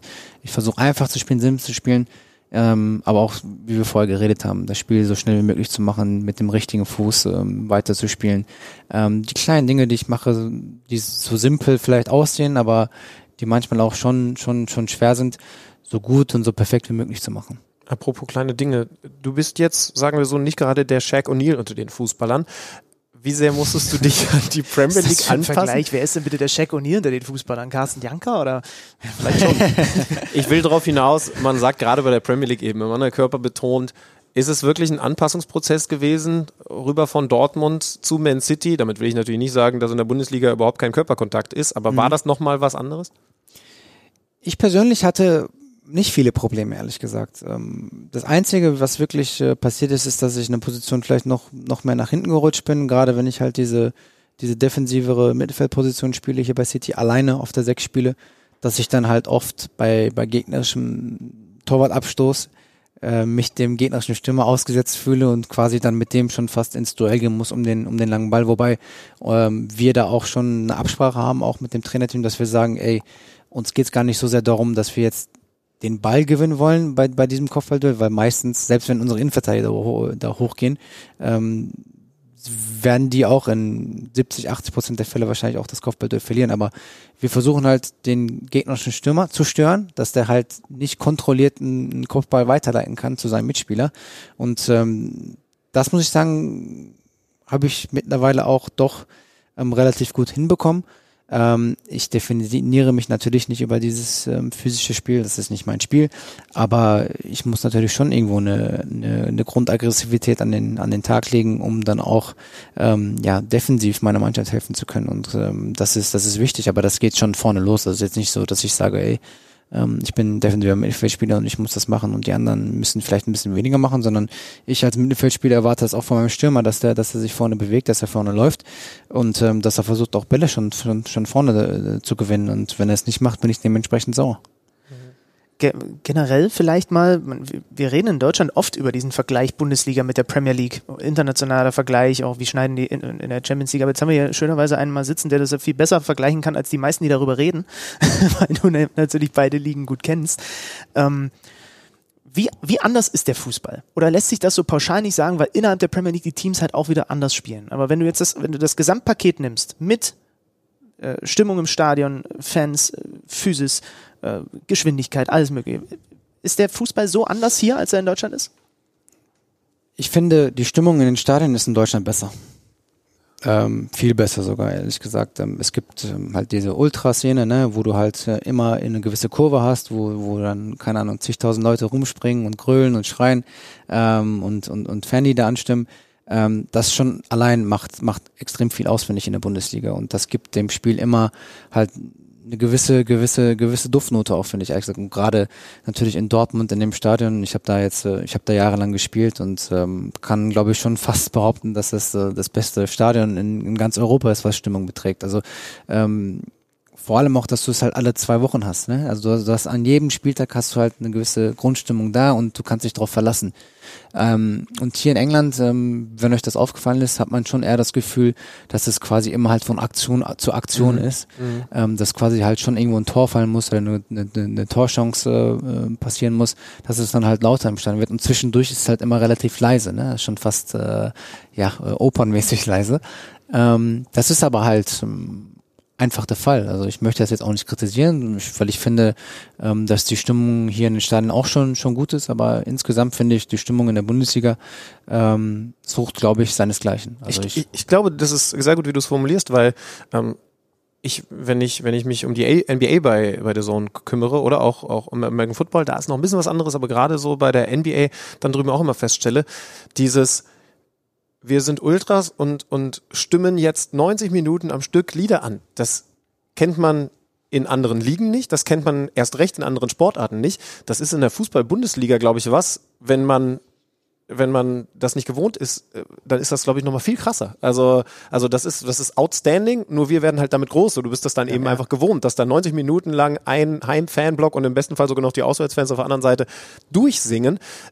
In der NBA zum Beispiel, ne, da sagt man großes Spektakel, ja, und es kann auch laut werden, aber da gibt es natürlich auch Spiele, die sind relativ deutlich und dann hast Weil du da Hälfte am, Hot- Opernstimmung. am Hotdog-Stand ist ja, das kommt noch mit dazu. Ehrlich, das, das finde ich schlimm. Also ich war auch schon bei, bei dem einen oder anderen NBA-Spiel äh, in Amerika und es hat mir gar nicht gefallen. Also die ersten drei äh, Viertel kannst du eigentlich äh, komplett zu Hause bleiben oder, oder irgendwie am Essenstand verbringen und dann kannst du zum letzten Viertel so langsam reingehen und dann die letzten fünf Minuten wird es vielleicht ein bisschen lauter und das war's. Also und das auch nur, wenn dann das Spiel relativ eng ist. Also es war jetzt auch von der Stimmung her nicht so geil, wie ich es mir gedacht habe, ehrlich Ist gesagt. aber interessant, dass du das sagst, dass dir das mit, äh, weil in Deutschland, du hast ja recht, das ist auch wieder so eine Luxusdebatte, ne? Wir werden halt damit groß. Gibt's ja eigentlich auch zwei Lager. Es gibt das Lager, was die, äh, was die Ultra-Unterstützung und den Ultra-Support im Stadion super findet.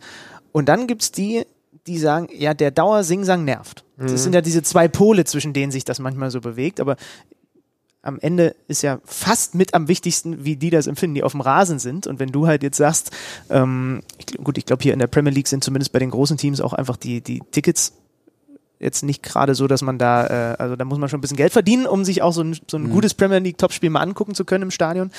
Aber das ist spannend. Aber äh, nochmal, was den, was den Fußball angeht, wenn du da den Vergleich ziehst, weil wir sind natürlich auch immer drauf aus, wie kriegen unsere deutschen Top-Teams, jetzt haben wir ja endlich mal sowas wie ein, wie ein Titelrennen in Deutschland, wie kriegen die das auch auf internationalem Parkett gegen solche Mannschaften wie euch besser hin? Ich finde das grundsätzlich, also ich finde Durchschnittsmannschaften in der Bundesliga müssen sich nicht vor Durchschnittsmannschaften in der Premier League verstecken. Das Gefühl habe ich jetzt nicht. Gerade was äh, den Fußball, was was taktische äh, Dinge angeht, ähm, Spielaufbau. Aber ich glaube auch einfach nur, weil in England weniger Wert drauf gelegt wird. Ähm, also ich habe jetzt bei bei keine Ahnung, wenn ich wenn selbst wenn ich so so zwei Durchschnittsteam, sagen wir mal Burnley gegen ähm, Southampton, wenn die jetzt gegeneinander spielen, habe ich nicht das Gefühl, dass sie irgendwie großartig im Mittelfeld irgendwie rumplänkern wollen, sondern die wollen, glaube ich, relativ schnell einfach versuchen, vor das, vor das gegnerische Tor zu bekommen. Und ähm, man hat einerseits das Gefühl, dass dadurch halt viel mehr Torszenen entstehen. Ähm, andererseits denkt man sich natürlich, okay, die spielen auf einem taktisch relativ niedrigen Niveau. Und dann ist halt, glaube ich, auch einfach Geschmacksfrage, ne? Was mag man lieber? Ja. Ähm, ich persönlich ähm, finde es manchmal schon faszinierend, auch mal zu gucken, okay, was machen Teams eigentlich taktisch so? Ähm, aber andererseits denke ich manchmal auch, ey, pff, wenn jetzt vielleicht mal ein paar, paar Torszenen und ein paar Szenen um den Strafraum, ein paar spannende Dinge passieren würden, wäre es auch ganz geil. Also ich bin da auch relativ oft zwiegespalten, ehrlich gesagt. Und ich habe einfach das Gefühl, dass ähm, in Deutschland, wenn dann, wenn dann Augsburg gegen Hertha oder so spielt, habe ich einfach das Gefühl, dass die viel mehr versuchen, von hinten rauszuspielen, dann viele Querpässe zwischen den Innenverteidigern gerade auch, keiner presst so wirklich äh, ähm, hoch, ähm, man spielt relativ viel ohne großes Risiko, weil man doch keine Fehler machen will. Und das finde ich macht das Spiel dann manchmal auch ein bisschen langsam. Und dann hat man das Gefühl, es ist gerade echt schwierig, da dazu zu gucken und ist jetzt gerade echt nicht viel los und ist halt für einen neutralen Zuschauer vielleicht dann auch einfach nicht so interessant. Jetzt, jetzt nehmen wir mal noch, da, würde mich auch deine Meinung dazu interessieren. Äh, Wir haben ja gerade schon über, ba über Basketball gesprochen. Alex und ich machen auch viel im, im, im, im Basketball. Ähm, da gibt es eine ganz interessante Diskussion. In Europa zum Beispiel sagt man, das spanische Publikum ist fachkundiger als das deutsche Basketballpublikum. Ähm, und dann war ich jetzt am Wochenende in einem Drittligastadion und habe bei einer Mannschaft, die unten drin steht, beim Chemnitzer FC gesehen, wie die sich nachdem sie versucht haben, nach vorne zu spielen, den Angriff abgebrochen haben, weil sie gemerkt haben, bringt nichts und haben hinten rumgespielt. Und haben ihre eigenen Fans angefangen zu pfeifen. Schon in der ersten Halbzeit, obwohl die in dieser sportlichen Situation sind und einfach nur versucht haben, den Ball zu sichern und eine andere Lösung zu finden. Kann man in irgendeiner Art und Weise die beiden Fußball-Publik, ist die Mehrzahl von Publikum? Publiken? Publika, Pub Dings, mich die, die, die, Fans, die Fans in den Stadien. Kann man, mit, kann man das miteinander vergleichen? Weil die Diskussion habe ich in, äh, im, im Fußball zum Beispiel noch nie äh, gehört. Und ich habe am, am Wochenende dran gedacht, weil die haben offensichtlich auf dem Rängen, die haben sich jetzt geärgert, dass sie nicht schnell genug nach vorne gespielt haben, aber die haben nicht die haben das Spiel nicht zu hundertprozentig so verstanden, was da jetzt notwendig gewesen ist. Und ich habe danach auch mit dem Trainer darüber gesprochen. Der hat gesagt, ja, die haben das nicht, also äh, der kann das nachvollziehen, der sagt, aber sie haben die Idee dahinter nicht so ganz begriffen. So, ne? Äh, kann, kannst du sagen, ist das englische Publikum vielleicht, keine Ahnung, ist das, hat das mehr Ahnung vom Fußball, das deutsche Publikum mehr Ahnung vom Fußball? Kannst du das überhaupt einschätzen? Wa wa was ich, was ich mit Sicherheit sagen kann, ist, dass ähm, so Negativstimmen, finde ich, gerade in, in Stadien, so Negativreaktionen gibt es in England viel weniger. Also so dieses, dieses Auspfeifen von der eigenen Mannschaft, das habe ich ähm, in England, ehrlich gesagt, ganz selten erlebt. Also selbst wenn wir mal auswärts gespielt haben irgendwo ähm, und die Mannschaft hat gegen uns, keine Ahnung, drei, vier, fünf Tore kassiert, ich habe nie erlebt, dass irgendwie eine eigene Mannschaft einen, ein, ihre Mannschaft äh, so, so bitter ausgepfiffen hat. Also Mhm. das habe ich komplett gar nicht erlebt. Und in Deutschland siehst du es doch schon relativ häufig, dass das, dass das der Fall ist. In Spanien vielleicht auch, weiß ich jetzt ehrlich gesagt gar nicht so sehr. Ähm, aber so diese Negativreaktion, finde ich, gibt's hier gar nicht so. Die, die Leute gehen in den Stadion, die wollen unterhalten werden. Wenn sie merken, okay, ähm, unser eigenes Team unterhält uns gerade nicht, dann unterhält uns das, das gegnerische Team, das ist auch mal ganz schön zu sehen.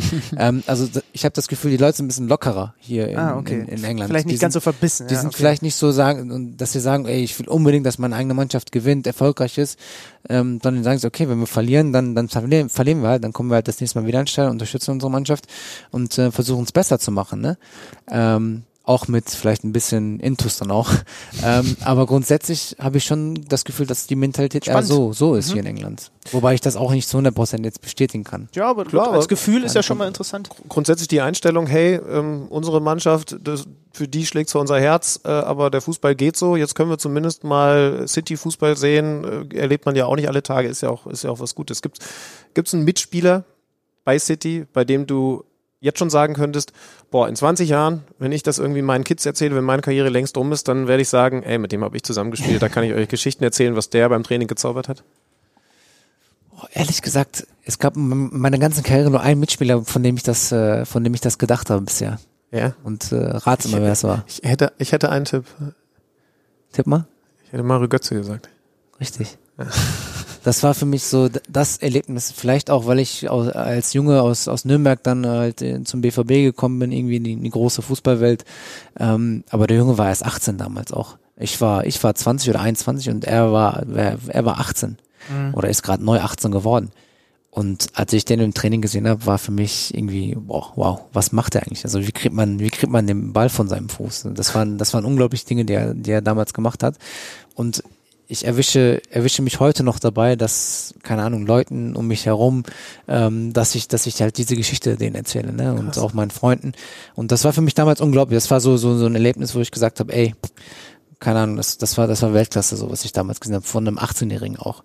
Und ähm, vielleicht bin ich jetzt mittlerweile halt auch nicht mehr so Leicht so zu beeindrucken. so leicht zu beeindrucken. Kann ja, aber Ähm, du bist ganz sicher sogar, ne?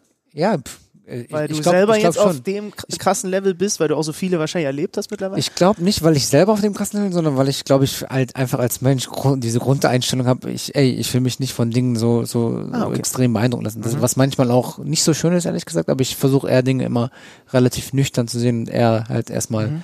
ein bisschen pessimistischer. Aber das ändert nichts an der Tatsache, dass ich mit großartigen Fußballern in, in meiner Karriere bis jetzt zusammengespielt habe. Aber dann ist das, dann ist da schon was dran, ne? Also es gab ja auch die, die Doku über, über Mario Götze, wo man auch viele unterschiedliche Stimmen gehört hat, die, die das ähnlich beschrieben haben. Also ähm, dieses Phänomen Mario Götze, das ist schon vorhanden, vorhanden gewesen, wie auch immer man das beschreiben will. Also Für mich ja, definitiv. Also es war für mich eine Freude, mit dem Jungen äh, zusammenzuspielen und dementsprechend traurig waren wir, waren wir natürlich alle damals, als er, als er zu Bayern gewechselt bin. Ich kann mich noch erinnern, dass ich in meinem Bett lag und irgendwie kurz, kurz nach Mitternacht irgendwie ähm, Internet äh, noch ein bisschen surfen wollte, so 15 Minuten, dann stand da irgendwie so ganz groß irgendwo, äh, ja, Götze wechselt zu Bayern und ich konnte es kaum glauben. krass. Habt ihr, äh, wann habt ihr das letzte Mal Kontakt gehabt? Ich meine, er ist ja beim BVB Ähm. jetzt gerade wieder so ein bisschen auf dem Abstellgleis. Ähm, mal gucken, ob das da überhaupt noch lange weitergeht. Ja, also äh, äh, unser Kicker-Experte, mit dem wir letzte Woche geredet haben, Matthias Dersch, von dem wir dich übrigens lieb Ja. grüßen sollen. Dankeschön, ja. Äh, äh, mit dem haben wir ja letzte Woche darüber geredet, dass er es auch für besser hielte, wenn er vielleicht auch in einer anderen Liga als der, wo er mit so vielen Erwartungen immer überfrachtet wird, Mhm. es mal versucht. Also, mh, ja. Wann hab, wie, wie ist da euer Connect? Also überraschenderweise ha- hatten wir in den letzten Jahren immer wieder Kontakt Mhm. und ich glaube, das letzte Mal äh, müsste vielleicht so zwei Monate her gewesen sein, dass wir mal über WhatsApp kurz äh, Mhm. Nachrichten ausgetauscht haben. Also das ähm, haben wir schon versucht, irgendwie dann auch dann äh, weiterzuführen. In, in welchem Trikot ist eigentlich der kleine Ilkay damals über die Bolzplätze gelaufen? Ähm, in mehreren. Ja, Ich sag mal, Also, wen gab's denn so? Sag, äh, wen gab's denn so? ich ich, ich, ich habe versucht einfach, ich habe fast versucht aus jedem Türkei-Urlaub damals, ähm, ich meine, meine, meine Eltern kommen ja, meine Großeltern haben Ja. leben in der Türkei und wir sind in den Sommerferien damals äh, immer in die Türkei und dann gibt's ja natürlich so Basare, ne? Und dann kriegt man da Trikots relativ günstig, äh, die nicht ganz original sind, aber Adi, äh, Adidas steht dann die, da drauf die, und so, ne? die Ja, dementsprechend äh, sich cool anfühlen, ne, als kleiner Junge.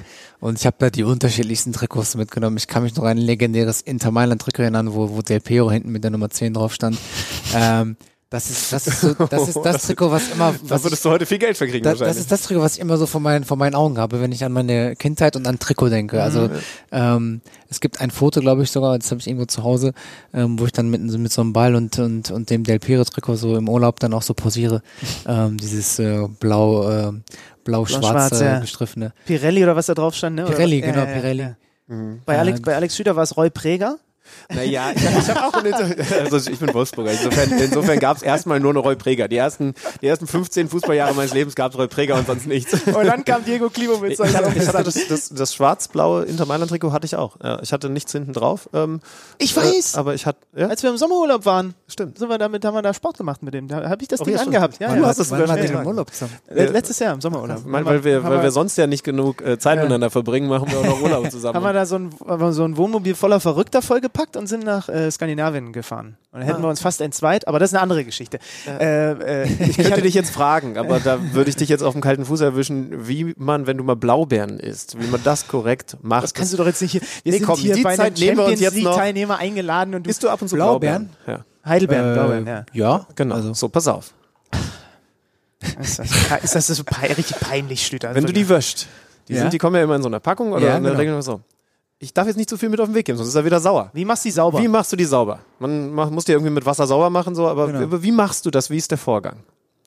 Also ich, ich, ich würde jetzt, also ich halte die generell einfach unter Wasser, ähm, mach mir die dann in eine Schale und dann kann, du, die haben ja keine Kerne, ne? Ja, dann nochmal noch mal zurück. Also bevor du die in die Schale getan hast, unter Wasser gehalten, da, sind sie da noch in dem Gefäß?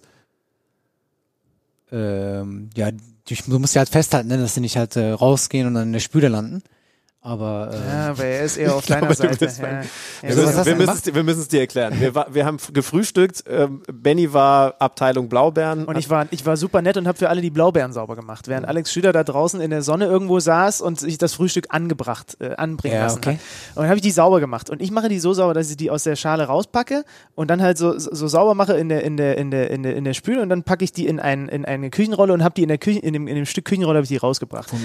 Und der, Son und der Sonnenkönig aus, äh, aus Niedersachsen saß dort und hat mich erstmal zusammengefaltet. Nein, nein, ich habe nur denn- gesagt, warum hast du die denn aus der Schale Ja, gepackt? also und du da ist es eskaliert. Es macht ihm einer was zu essen und das erste, was er macht, ist, er regt sich darüber auf, wie er das macht. Ist aber auch egal. Wir kommen zurück zu der Geschichte, die wir gerade besprochen haben. Also du merkst, da kommen noch viele Emotionen bei uns. ja, ihr habt äh, einiges so erlebt. Ja, manchmal muss das raus. Ich hatte, ich hatte, glaube ich, unter anderem ein Giovanni Elber Trikot, äh, FC Bayern mit Opel vorne. Ne? Dann irgendwann, Gut, dass du eine andere Marke noch genannt dann hast, neben irgendwann, Pirelli. Mir ist keine ja, eingefallen. dann irgendwann natürlich, äh, das habe ich auch heute noch, spiele ich manchmal noch mit, das Kevin Panewitz Trikot vom FC Hansa Rostock. Das ist auch ein, ein, ein, ein legendäres Trikot. Jari Littmann habe ich noch? Der spielt, glaube ich, noch irgendwo in der, ich weiß nicht wo. Und hat auch ganz schön zugelegt, glaube ich, wieder. Es ist leider. Dann habe ich jetzt ein Jari Littmann-Trikot zum 30. Geburtstag gekriegt, äh, Okay. von, äh, aus der Hansa-Zeit. Naja. Aber von den, von, von den vielen Trikots, die du hattest, du hast jetzt der Pierre und so ge gesagt, wenn du einen raussuchen müsstest, den du am geilsten damals fandest, war das wer? Ich glaube KK.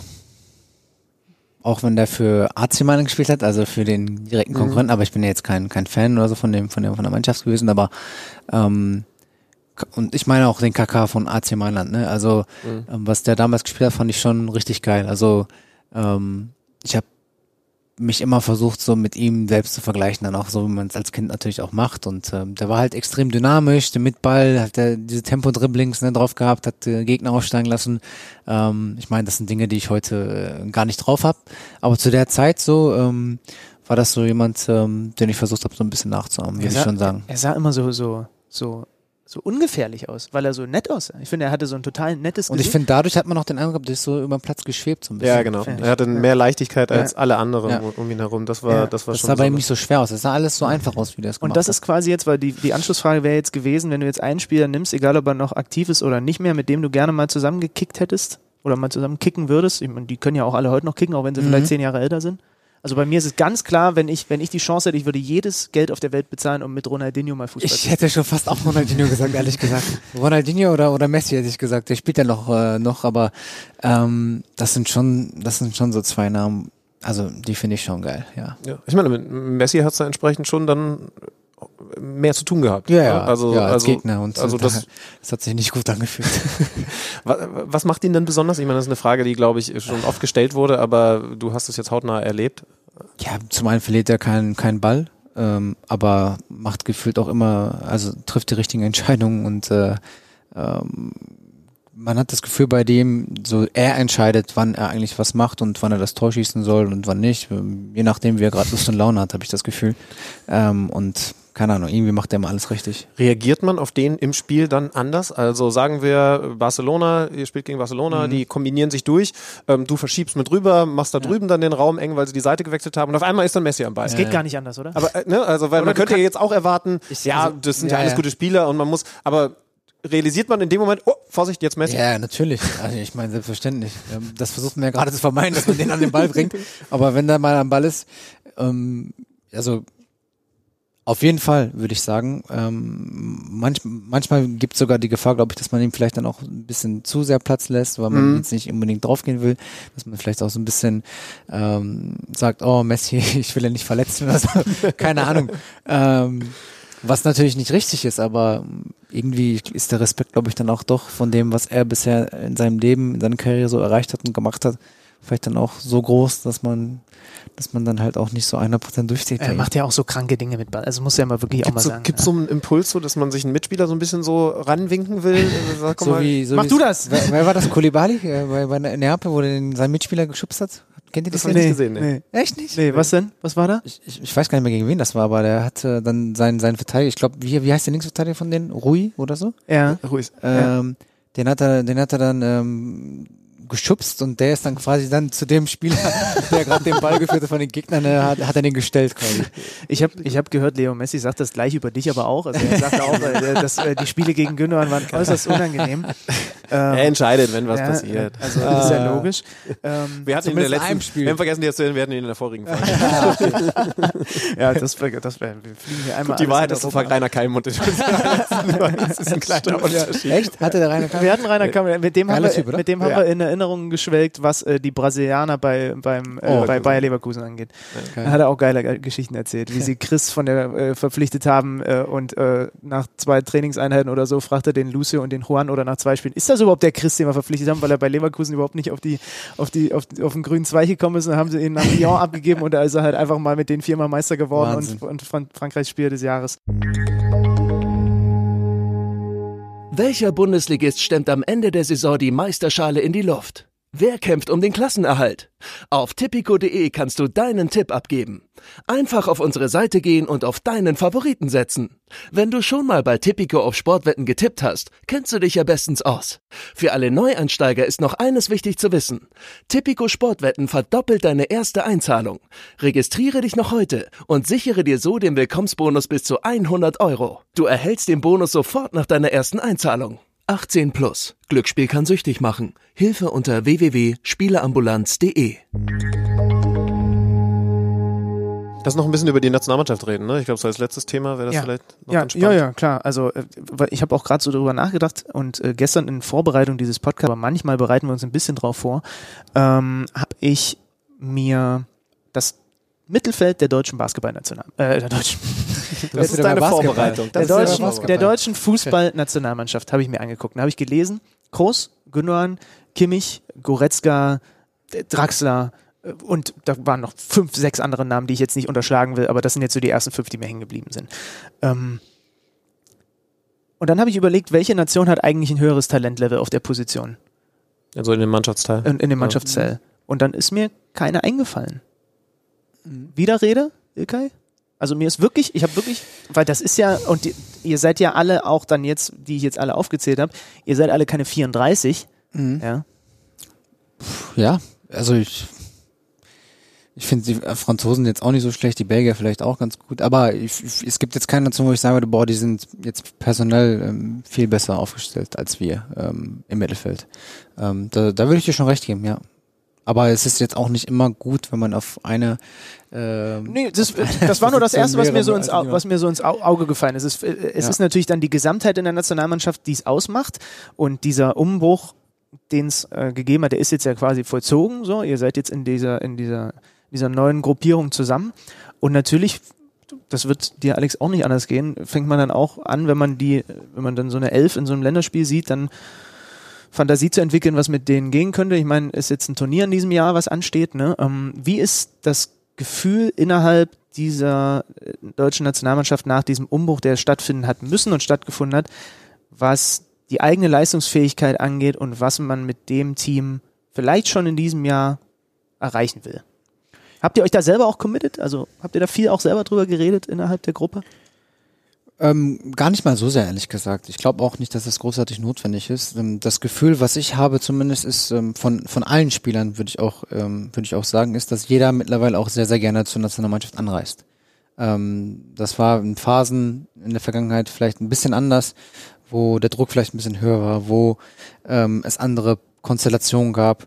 Aber ähm, was ich echt sagen muss, ist, man merkt, dass, dass, dass, dass wieder der Spaß so ein bisschen da ist. Also auch in den Trainingseinheiten, so alles drumherum, ähm, auch Aktionen, die man teilweise macht, ähm, mit Besuchen von, von, von verschiedenen ähm, diversen ähm, Veranstaltungen oder auch ähm, ja, guten Dingen, die man, die man dann auch abseits des Platzes macht. Also ich habe echt das Gefühl, dass da keiner irgendwie gezwungen wird, was zu machen, sondern dass es jeder von sich aus selbst schon macht ähm, was ja erstmal eine sehr, sehr gute Basis ist um, für, eine, für eine erfolgreiche Zusammenarbeit. Und ähm, ja, jetzt geht es geht halt so ein bisschen darum, jetzt auch ähm, fußballerisch sportlich etwas herauszuarbeiten, was glaube ich schon auf einem guten Weg ist, aber ähm, was natürlich noch nicht ähm, am Optimum ist. Und ähm, wir haben noch ein bisschen Zeit, wir haben jetzt ähm, im März noch ein bisschen Zeit, wir haben dann Ende Mai, Anfang Juni noch ein bisschen Zeit vom Turnier was, was einzuarbeiten. Aber ähm, natürlich muss es, ähm, also eine Mannschaft definiert sich oft über Automatismen, finde ich. Und ähm, sowohl in, in, in, der, in, der, in der Personenkonstellation als auch ähm, in den Dingen, die dann auf dem Platz äh, fußballerisch passieren. Und ähm, ich finde, das ähm, muss noch so ein bisschen einstudiert werden, das muss noch so ein bisschen inne, mhm. inne, inne werden.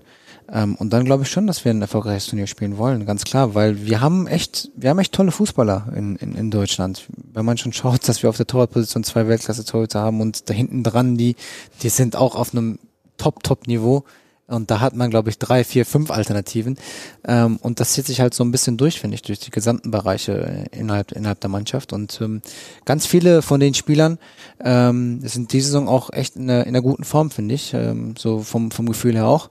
Und ähm, das ist natürlich auch extrem wichtig, dass man, dass man dann auch in so einem Turnier in einer, in einer, in einer möglichst guten Form dann auch startet. Ich habe nicht das Gefühl gehabt in den letzten Jahren, dass immer die Mannschaft gewonnen hat, die irgendwie gerade die besten Spieler hat. Überhaupt nicht. Ähm, sondern ähm, dass immer die Mannschaften gut waren, die gleich ins Turnier gut reingekommen sind, die dann quasi so diese, diese Euphoriewelle mitgenommen haben und ähm, die auch in den entscheidenden Momenten dann auch die richtigen Dinge gemacht haben. Und ich finde, dass wir das Potenzial haben, das auch zu machen oder das auch zu schaffen. Mhm. Und ähm, dementsprechend gilt es natürlich auch darauf hinauszuarbeiten. Ein Punkt, bei dem Benny und ich nicht nur nicht mitreden können, sondern ich glaube, den können wir nicht annähernd greifen, ist das Wort Druck, gerade bei so einem großen Turnier. Glaubst du, dass der besonders groß sein wird? Denn im Moment redet man ja noch gar nicht so viel davon. Ne? Jetzt sind die Ligen, jetzt ist Champions League und so weiter. Aber dann irgendwann haben diese Ligen dann Pause und alle schauen auf dieses eine Turnier, schauen natürlich in Deutschland auf die Nationalmannschaft und auf die schwere Gruppe. Auf die schwere Gruppe mhm. und man hat natürlich im Hinterkopf, ja, das letzte Mal lief es enttäuschend, auch aus welchen Gründen auch immer. Kannst du dir vorstellen, dass vielleicht der Druck genau deswegen bei euch besonders groß ankommen wird? Ja, das mit dem Druck ist immer so eine Sache. Ich, ich bin der Meinung, dass Druck immer so viel da ist, wie man ihn auch gerade zulässt. Ähm, jeder persönlich für sich selber, als auch äh, als Mannschaft, als Team. Ähm, ich finde, dass man, dass man als Fußballer, als oder jetzt als als Mensch, der der erfolgreich sein will, nicht nur im Fußball, sondern generell im Leben auch, ähm, da ist es bei jedem anders, hat man immer einen gewissen Druck. Also Erfolgsdruck ist immer da. Ähm, und ähm, der ist ja auch gut, weil der pusht dich und der, der bringt dich auch an ein Limit. Und ähm, ich finde es ich find's nicht negativ. Also ich finde es ich find's, ich find's gut, dass er da ist. Ähm, er, sollte, er sollte da sein bei allen. Ähm, weil ich dann glaube, dass das die einzige Möglichkeit ist, ähm, um, um, um dann auch ein Top-Turnier zu spielen. Und ähm, ich, ich mache mir immer Druck. Ich mache mir auch Druck, wenn wir gegen Fulham spielen, äh, gegen den Zweitligisten, aber wenn wir auch gegen den Viertligisten im Carabao Cup spielen oder selbst im Training. Also ich möchte in, in, in den Trainingseinheiten möchte ich möchte ich gut sein. Also ähm, da bin ich auch manchmal ein bisschen nervös und möchte möchte keinen Fehlpass spielen, möchte den Ball richtig verarbeiten. Also ähm, den Druck gibt's bei mir heute immer noch, ehrlich gesagt, und ähm, den kann ich, den will ich auch gar nicht wegreden. Ähm, aber das ist der einzige Wege, einzige Weg, finde ich auch. Ähm, ja, ähm, womit ich besser werde, womit ich bis heute auch ähm, hierher gekommen bin und ähm, wo ich auch hoffe, dass da weiterhin bestehen bleibt. Fehlt dir der Pott, der Ruhrpott? Ehrlich gesagt nicht so sehr. du hast eine andere Antwort erwartet. Ja, also, äh, irgendwas wird dir sicherlich fehlen. Also die Menschen fehlen Ja? mir, die Menschen. Ähm, ich definiere ich definiere mein Leben über die Menschen, die mich herum, die um mich herum sind, meine Liebsten natürlich, meine Familie, meine Freunde ähm, und die fehlen mir natürlich. Die fehlen mir selbstverständlich, ja. Bist ja noch ein bisschen hier. Ähm, Vertrag bis 2023, ne? Verlängert. dann, Ja. dann wärst du 33 Jahre alt. Ähm, hast du einen groben oder vielleicht sogar schon sehr viel definierteren Plan für den Rest deiner fußballerischen Karriere? Ähm, keinen konkreten, wie man sich natürlich denken kann, aber ähm, ich, ich, ich würde mir zutrauen, nochmal noch mal eine andere Auslandsstation mitzunehmen. Ja. Ähm, aber ähm, das hängt auch so ein bisschen davon ab, ähm, in was für einer Form ich da noch bin. Ich meine, wenn ich in, wenn ich 32, 33 bin und dann merke, okay, ähm, da geht nicht mehr allzu viel, ähm, ich kann mein Niveau nicht halten, beziehungsweise es fällt, dann ist das natürlich eine Auslandsstation, wo man vielleicht nicht auf allerhöchstem Niveau spielt ähm, und mit der Premier League nicht mehr so mithalten kann. Aber mm, ja, was muss man abwarten? Also ich Ich will jetzt keine Gerüchte schüren, aber die Großeltern würden sich freuen, wenn es vielleicht in die Türkei nochmal geht. Wäre es eine Option theoretisch? Es ist etwas, wo ich, was ich nicht ausschließe, ähm, aber es gibt noch die eine oder andere Sache, die mich eher reizen würde, ehrlich gesagt. Okay. Mittlerweile sind die deutschen Spieler ja auch über alle, alle, alle Länder verstreut. Ich habe heute im aktuellen Kicker äh, Interview mit Sandro Wagner gelesen, der mittlerweile mit Felix Bastians in China zusammenspielt. Ne? Äh, Poldi ist jetzt in die Türkei gegangen. Ähm, also es gibt ja, äh, Alex Meyer ist jetzt nicht mehr in Australien, aber äh, Bräuch war auch in Australien. Das ist auch mittlerweile eine gute Adresse. Also selbst wenn man jetzt sagen würde, mit so, mit so Mitte 30 oder so, ja, für die Top-Ligen in Europa, äh, dann spielt vielleicht ja auch noch mal mehr eine Rolle, wo man dann spielt, oder? Also es gibt doch ein, zwei Profis, die relativ klar gesagt haben, ich würde unglaublich gerne mal in den, in, in den USA spielen, einfach weil ich gerne auch mal in den USA leben würde. Und wenn man das miteinander kombinieren kann, dann ist das ja ein, ne, dann ist das ja eine, eine, eine, eine, besonders schöne Geschichte quasi zum Ausklang der Karriere. Klar. Also ich, ich, ich habe jetzt nicht, ich sehe jetzt nicht unbedingt äh, einen großen Grund dafür, irgendwie zu sagen, ey, ähm, ich bin noch auf Top-Niveau, aber ich möchte Man City verlassen. Ich finde, dass wir Ja. hier auf extrem hohem Niveau Fußball spielen und ähm, dass ähm, ja ähm, der Erfolg hier ähm, immer möglich ist in jeder Saison. Ähm, aber ähm, wenn ich mir selbst sagen würde, okay, ich möchte sportlich nochmal auf einem hohen Niveau bei einem anderen Land spielen, dann ehrlicherweise wären das eigentlich nur noch Spanien oder Italien, die da für mich in Frage kommen. Ich sehe die italienische Liga auch echt im, im Kommen und ähm, ist sehr reizvoll mittlerweile wieder geworden und ich hoffe, die Stadien werden auch nochmal ein bisschen voller jetzt in den nächsten ein, zwei Jahren. Also ähm, das ähm, finde ich echt äh, klasse. Ähm, aber wenn man dann sagt, okay, ähm, sportlich ist der Anreiz nicht mehr allzu hoch in eine andere Liga zu wechseln, dann sind natürlich eher so Sachen wie USA ähm, sind natürlich, ist natürlich, glaube ich, für jeden ähm, auch was das Leben dort betrifft, Ja. was was vielleicht auch andere Geschäftsmöglichkeiten dort betrifft, ähm, was für mich auch immer wichtig ist, ist ist, ist auch eine, definitiv eine Alternative. Die weichen Faktoren. Naja, weil man natürlich eine ganze Menge auch während so einer aktiven Karriere dann mitbekommt. Das ist vielleicht die letzte und womöglich sogar komplizierteste Frage. Was ist die Sache, die dir in dieser fußballerischen Karrierezeit so am meisten mitgegeben wurde? Also das, was du am, am meisten gelernt hast. Und da reden wir dann jetzt nicht mehr über mit rechts annehmen und mit links weiterspielen, sondern eben fürs Leben. Oh, da haust du aber hier nochmal einen philosophischen Knaller raus. zum Abschluss, mein lieber Das ist Mann. krass, ne? Ähm, glaube, dieses, dieses, dieses Wir-Gefühl in, innerhalb einer Gruppe, ähm, dann auch seinen, seinen Platz zu finden, sich einzuordnen, sich vor allem unterzuordnen in so eine Gruppe, ähm, weil es Fußball ist letztendlich kein Einzelsport. Es ist eine Sportart, wo, wo die Mannschaft im, im Fokus steht. Und ich bin jetzt auch kein, kein Messi oder kein Ronaldo, der jetzt irgendwie eine Mannschaft alleine dann auch zum Erfolg tragen kann. Ähm, deswegen glaube ich schon zu wissen, wo man hingehört, ähm, aber auch sich realistisch einzuschätzen. Also ich finde es generell im, Leben äh, wichtig, ähm, dass man sich selbst sagen kann, ey, das kann ich ganz gut, aber ey, das kann ich gar nicht. Und ähm, ich finde, das ist, das ist auch eine Stärke, wenn man das machen kann, weil ich noch bei, bei, bei sehr vielen Leuten das Gefühl habe, ähm, dass, dass die Wahrnehmung von einem selbst nicht ganz so die richtige ist.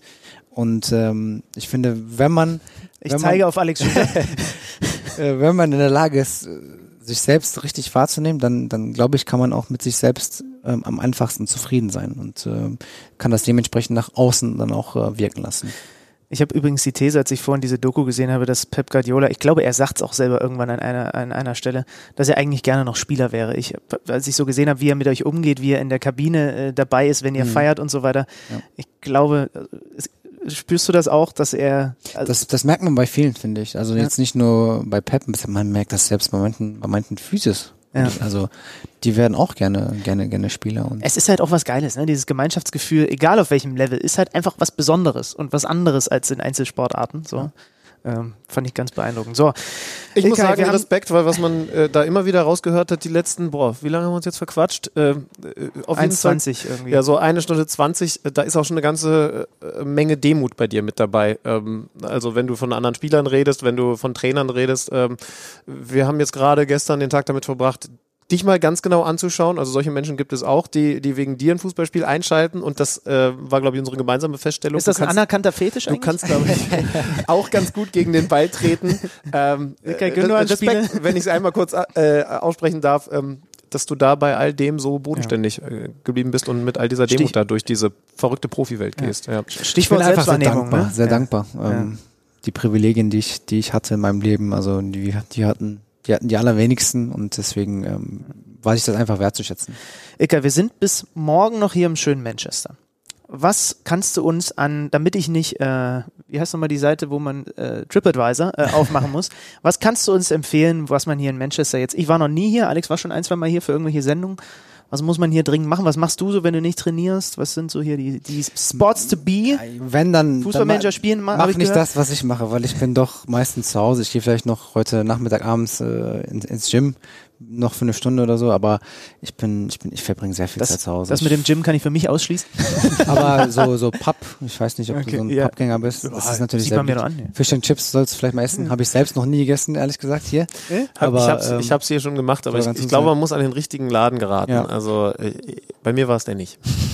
ja. Aber ein bisschen was kann ich dir zeigen. Ja, du, okay. du sagst ja selber, es ist wichtig, dass man auch seine Schwächen einschätzen kann. Ich kann zum Beispiel einschätzen, dass ich null Orientierungssinn habe. Das heißt, wir versuchen jetzt in Richtung Innenstadt zu kommen. Ja. Und Ich dann fahre kriegen wir das schon ich fahre irgendwie. euch. Ich muss auch sein. Oh, dann kannst du das an dem Security-Mann vorbeibringen. Ja, ich fahre. Ika, das ist ja lieb und äh, ganz im Ernst. Vielen lieben Dank, dass du dir so viel Zeit Ja. genommen hast. Das Kein war echt, das ja, war echt cool. Ja, ich hoffe, äh, ihr Hörer da draußen, ihr habt jetzt auch noch ein bisschen was gelernt über die Art, wie hier Fußball gespielt wird, über die Art, wie Ilka Fußball spielt und vielleicht den ein oder anderen Tipp mitgenommen. Vor, Vororientierung, Ball annehmen beim anderen Fuß Ja. spielen, all die Dinge, die jeder Fußballer wissen kann und die ihn ein kleines Stück besser machen. Das soll es gewesen sein für diese Woche. Nächste Woche dann wieder, das war heute ja eine Sonderfolge, eine äh, reguläre Ausgabe. Da reden wir dann auch wieder deutlich mehr über die Fußball-Bundesliga ähm, und über den Spieltag. Aber heute wollten wir dem Gast einfach mal deutlich mehr Raum einräumen, als wir das sonst so machen.